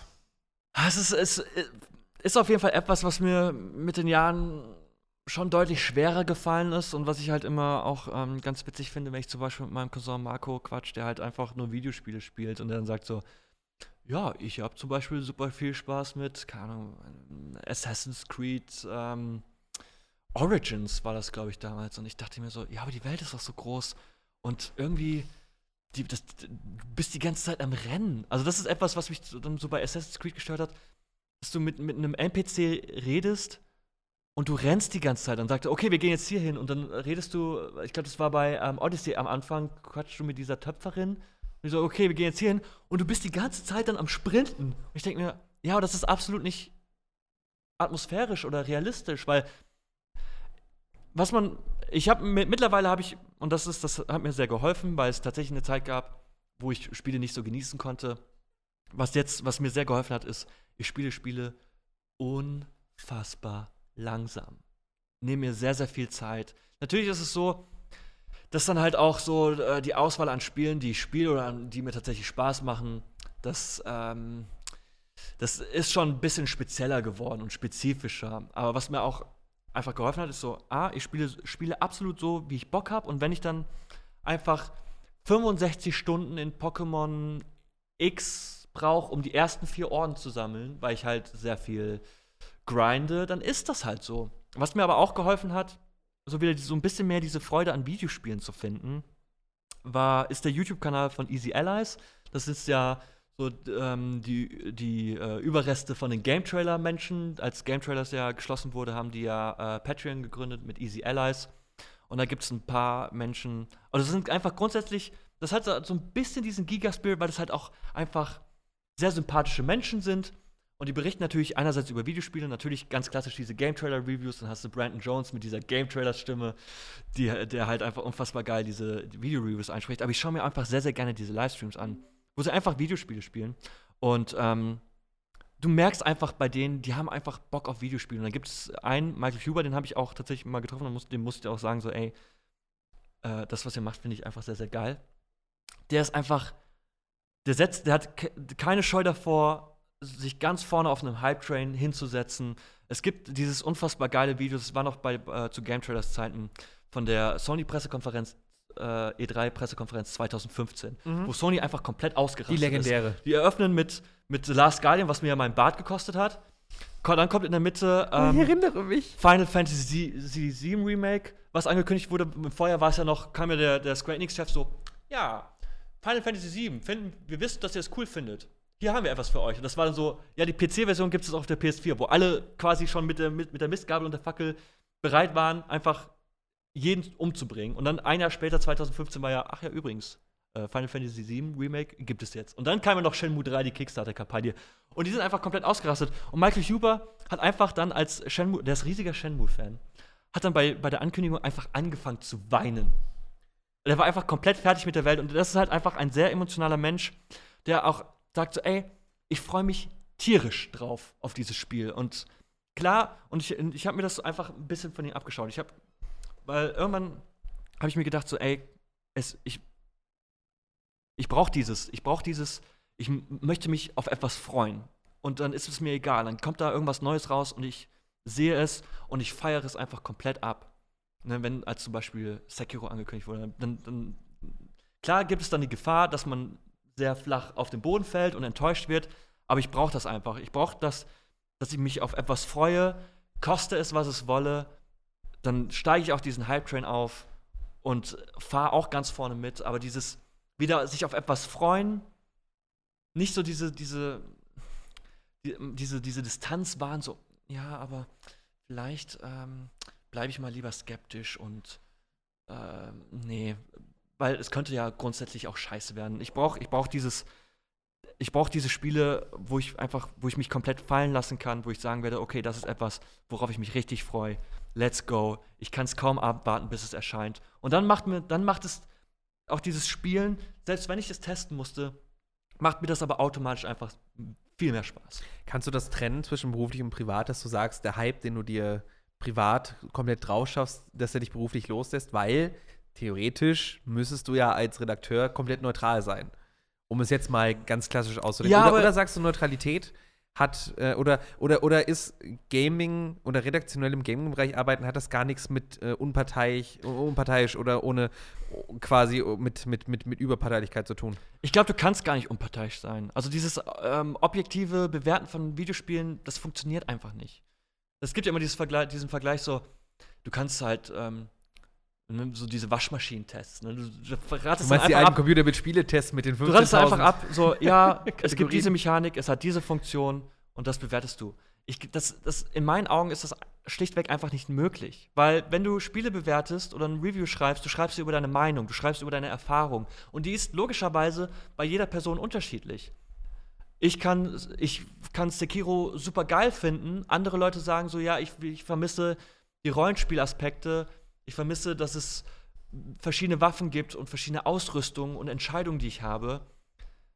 Und dann sind das halt einfach unterschiedliche ähm, Sichtweisen. Was du auf jeden Fall machen musst, ist, wenn es etwas, also du musst, wenn du etwas hast, sei es positiv oder negativ, du musst es begründen können, gescheit. Dass du sagst, ey, mir gefällt das gut, darum und aus diesen Punkten. Mir gefällt das nicht gut, weil das und das. Das ist absolut wichtig. Und das ist das Wichtigste, was du brauchst.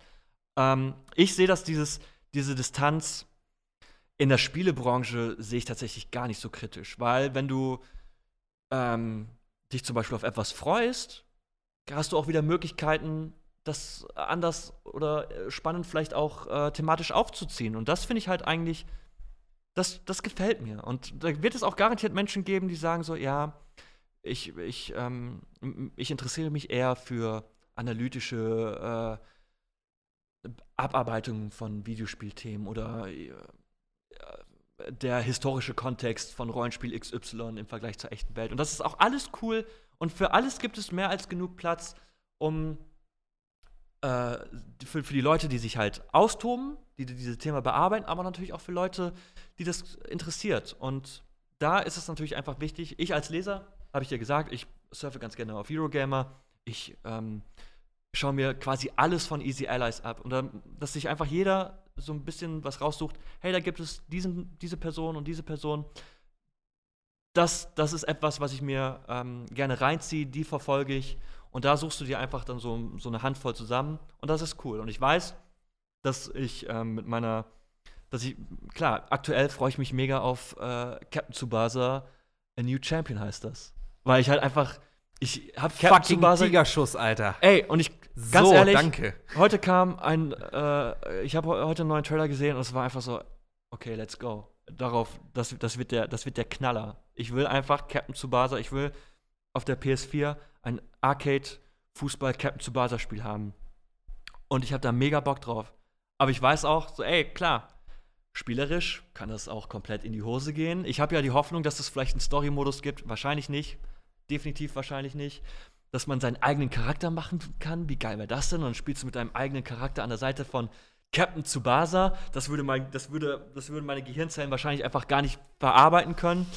Aber ich habe einfach tierisch Bock, ein, ein Captain Tsubasa Arcade-Fußballspiel zu spielen. Das ist gerade etwas so, ey, das ist, da, alles, was ich davon sehe, das wird auf jeden Fall erstmal bejubelt. Das könnte ja auch nochmal so ein bisschen die Lücke schließen zu so Sachen wie Mario Smash Football und so einem Kram, die es damals gab, die auch super viel Spaß gemacht haben. Ja, ey, stell dir vor, so ein Ultimate-Team-Modus. Ich, mit Ultimate Team kannst du mich du grundsätzlich die jagen. Sachen zusammen, äh aber du machst dir ein Team mit sämtlichen Charakteren aus Captain Tsubasa. Ey, sofort. Da, da, da, das Spiel kommt raus und ich habe schon meine Privatinsolvenz angemeldet.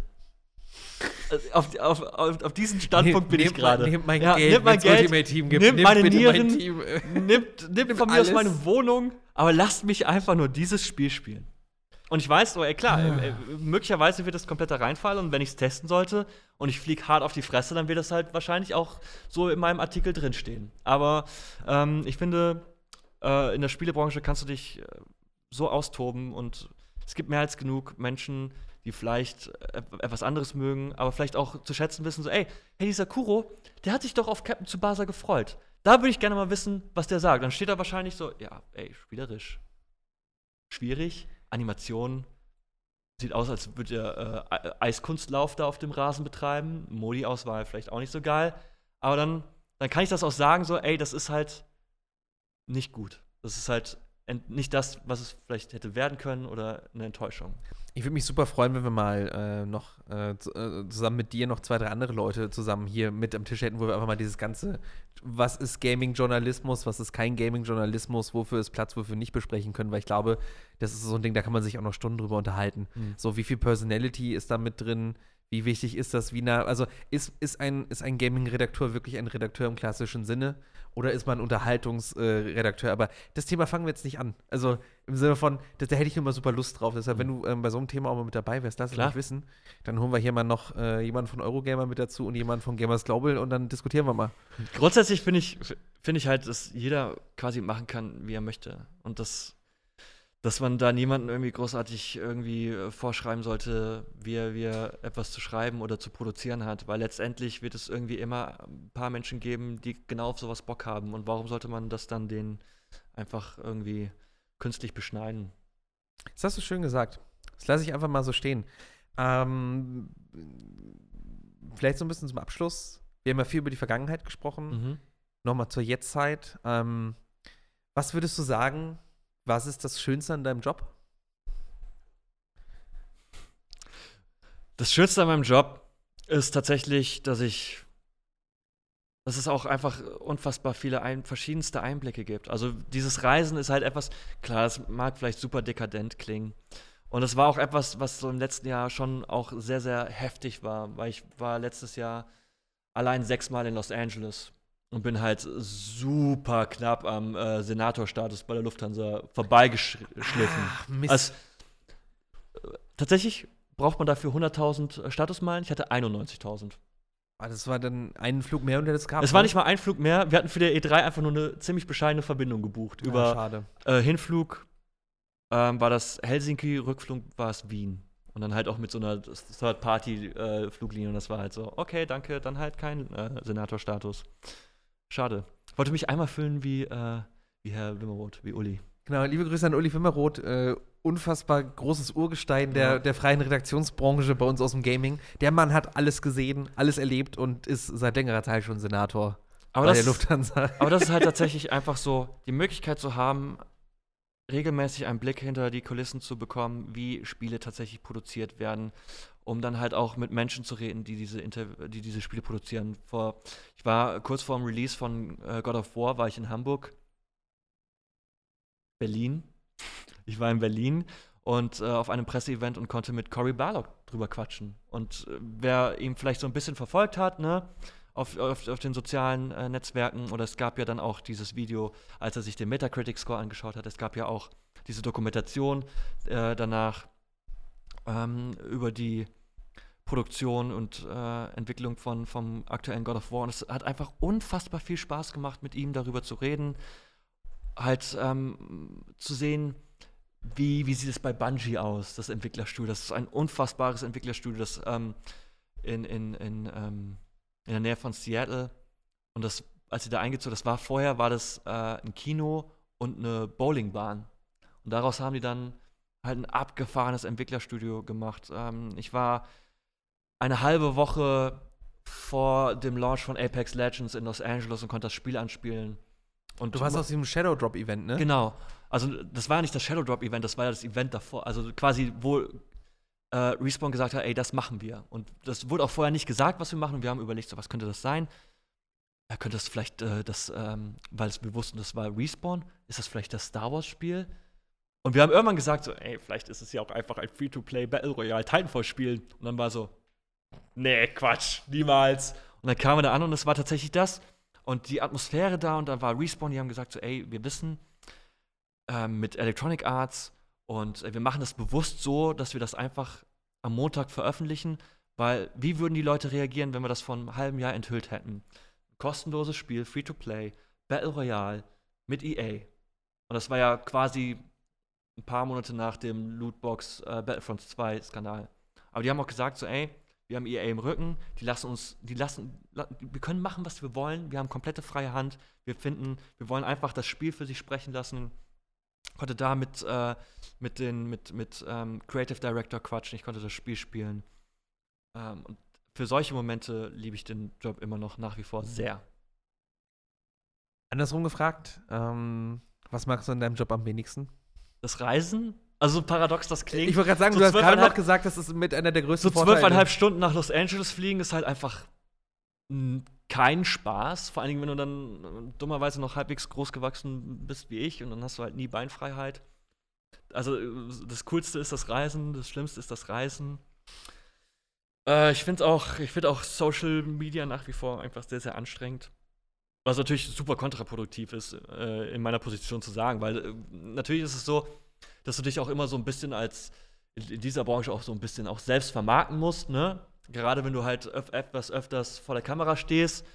Hi. Ist etwas, was ich absolut nicht kann. Ich, wann habe ich das letzte, was habe ich, also, wann tweete ich mal was? Ich habe letztens, ich habe letztens überlegt, ob ich ähm, tweeten soll, was meine Lieblings-Pasta-Sorte ähm, ist. Welche ist es denn? Oh, ich kann, ich muss, ich muss es nachgucken. ich habe mein, hab mein Smartphone aus, äh, ich habe es mir aufgeschrieben, ich habe mein Smartphone auf Flugmodus, deswegen. Also das hättest du gar nicht machen müssen. Hier ist alles äh, ähm, Handy-safe tatsächlich. Ah, warte. Ähm Jetzt bin ich gespannt. Ja. Ich weiß gar nicht, ob ich das Christian Kurowski schaut gerade auf seinem Telefon nach, was seine Lieblings-Pasta-Sorte ist. Und während er das Conchi tut. Conchi Glee. Conchi Glee. Ja. Ich glaub, hört sich an wie was komplett, äh, Asiatisches. Komplett, komplett gebutschert wahrscheinlich. Guck mal, Flens schreibt gerade auch im Chat, äh, eines der besten Dinge am Job war immer das Gefressen mit Kuro und Felix. Ja. Ich, ich, ich, ich äh, bewerte meine Spieletrips auch nach äh, den Restaurants, die ich besucht habe. Das ist First World Problems. Also die besten Events gibt es in Montreal, denn da gibt es den äh, Rippchenladen La Boucan. Unfassbar empfehlenswert, da habe ich die besten Rippchen gegessen, ähm, die ich, also ich, alle anderen Rippchen sind lächerlicher Kack dagegen. Auch sehr empfehlenswert ist, ich glaube, Vanderbird in Los Angeles, Pickle Barrel in Toronto. Äh, ich, es gab noch einen Steakladen, ich habe mir das alles aufgeschrieben, äh, in, in, in Quebec, da konnte man auch sehr gut essen. Also so, so bewerte ich mein, gell? Ja, Quebec? Ähm, ja. Ich erinnere so bewerte mich. Ich, äh, mein, so, so halte ich meine äh, Trips in Erinnerung. Zwei Fragen habe ich noch an dich. Mhm. Ähm, die eine ist ein bisschen persönlich, mhm, und auch hier wieder, du musst sie nicht beantworten, wenn du nicht willst. Könntest du dir mal vorstellen, nochmal was anderes zu machen? Und wenn ja, was? Absolut kann ich mir das vorstellen. Ähm, ich weiß nicht, ob ich ähm, bis an mein Lebensende in irgendeiner Form was mit Videospielen zu tun habe. Was genau ist schwierig. Äh, ich könnte, wahrscheinlich hätte ich die Möglichkeit oder vielleicht wäre es halbwegs realistisch, wieder zurück zum Fernsehen zu gehen, aber das ist auch aktuell etwas so redakteursmäßig, mhm, weil ich das ja gelernt habe. Aber das ist auch etwas, was aktuell nicht so, so am Horizont eine, eine wählbare Option ist. Ich hatte die Möglichkeit, so ein bisschen auch so in die N B A-Welt reinzublicken. Ich war zwanzig neunzehn ähm, zum Beispiel beim N B A Global Game in London und das war halt super cool, also ein bisschen auf Tuchfühlung mit, die, mit der N B A zu kommen. Vielleicht so ein bisschen auch so sportmäßig was zu machen. Wrestling-mäßig habe ich ja auch mit Holger äh, die Gelegenheit bekommen, äh, mehr oder weniger regelmäßig etwas vor der Kamera zu machen, was auch immer super viel Spaß gemacht hat. Mit Dre halt für Basketballkram, André Vogt. So auch so der, das ist auch, auch so das Abgefahrene. Ähm, ich mag Basketball sehr, sehr gerne und verfolge die N B A schon seit mittlerweile sehr, sehr langer Zeit und habe auch immer sehr, sehr gerne seinen Podcast gehört. God Next ist halt so das, was man sich so anhört, so mehr oder weniger, wenn man, oder die Five, das Magazin, wenn man so irgendwie über, die, über Basketball informiert sein möchte. Und André Vogt als Chefredakteur bzw. Podcast-Mensch äh, von God Next war auch ever etwas so, den ich verfolgt habe. Da hat er dann auch ein Buch rausgebracht mit Jan Hiromi. Ronimi. Ich weiß nicht genau mit wem, ähm, aber ja, das Buch. Kleine äh, Basketball. Und genau. das, hab, das konnte ja nur realisiert werden, wenn eine gewisse Anzahl an Menschen vorher das Buch vorbestellen. Und da bin ich halt auch als einer von den Vorbestellern äh, eingetragen. Ist dann halt Jahre später die Möglichkeit zu bekommen, äh, mit André Vogt zusammenzuarbeiten und ihn jetzt tatsächlich auch einfach Freund nennen zu können. Das ist halt etwas, für das ich so unfassbar dankbar bin. Also von daher könnte ich mir natürlich auch vorstellen, in irgendeiner Form vielleicht irgendwie irgendwas mehr so in Richtung Sport zu machen. Aber das ist jetzt nichts, was ich akut irgendwie äh, verfolge oder dann auf, auf, ähm, auf Opportunities, auf Möglichkeiten lauere, wo ich dann sagen kann, so, ah, jetzt springe ich ab und mache dann was komplett Neues. Aber auf alle Fälle so oder so. Vielen, vielen Dank, dass du uns heute so super viel Einblick gegeben gerne. hast in, in, in, in den Gedankentempel des Christian Kurowskis, ja. sowohl von früher als auch bis heute. Es war ein ganz, ganz großes Vergnügen. Jederzeit gerne. Kuro, vielen Dank, dass du uns besucht hast. Wenn du nochmal ähm, irgendwann Fragen hast, ich habe ähm, hau raus. T- ne, tatsächlich, ähm, ich sehe dich hier noch mehr als einmal sitzen, so generell. Also du bist jederzeit wieder gerne gesehen. Äh, ich würde super gerne mit dir nochmal viel mehr über die Souls-Spiele reden, nochmal einfach als einzelnes oh, ja. Thema. Da würde ich am liebsten noch den, den Faultier mit reinholen mhm. und noch zwei, drei andere Nasen, die zu dem Thema viel sagen können. Ich würde eigentlich gerne nochmal generell das ganze Redaktionsthema und die besten Kamellen, die man so hat und die besten Eventerlebnisse und so ein Kram oder einfach mal über die Gamescom quatschen so generell. Aber das machen wir alles zur anderen Stunde. Vielen, vielen Dank, dass du heute so super offen und super ehrlich einfach äh, die ganzen Geschichten mit uns geteilt hast. Ja, danke für die Einladung. Das ist ja nicht, nicht selbstverständlich. Und ansonsten gibt es von unserer Stelle noch zu sagen, das war irgendwas mit Spielen für äh, diese Woche. Ja, denkt dran, äh, jeden Mittwoch ab neunzehn Uhr auf twitch.tv slash irgendwas mit Spielen live oder dann äh, immer donnerstags als Podcast auf Spotify oder auf Apple Music und natürlich dann auch als V O D auf YouTube und auch auf Twitch. Mein Name ist Robin Rottmann, vielen Dank an das Team, vielen Dank an Bambi hinter der Kamera, der schon äh, unscharf stellen will, weil wir jetzt aufhören. Vielen Dank an Tim in der Regie, vielen Dank an äh, Kati, die wahrscheinlich wieder ganz viel auf Social Media gemacht hat und Clips geschnitten hat und hat man nicht gesehen. Äh, Ähm, wir sind raus für diese Woche. Wir sehen uns äh, nächste Woche wieder. Und dann, äh, jetzt kann ich schon sagen, nächste Woche zu Gast auch ein alter Kollege von mir, äh, Christian Gürnt. Äh, bekannt durch Radio Nukular und äh, noch ganz viele andere Sachen. P C, P C Action war damals, mhm. wenn ich. Äh, P C Action. Und er war auch bei Giga. G äh, Giga, Gameswelt, dann Game One, äh, jetzt Radio Nukular und hast du nicht gesehen. Das gibt's alles nächste Woche. Wir sind draußen wie ein Freibad. Macht's gut, auf Wiedersehen und bis nächste Woche. Tschüss.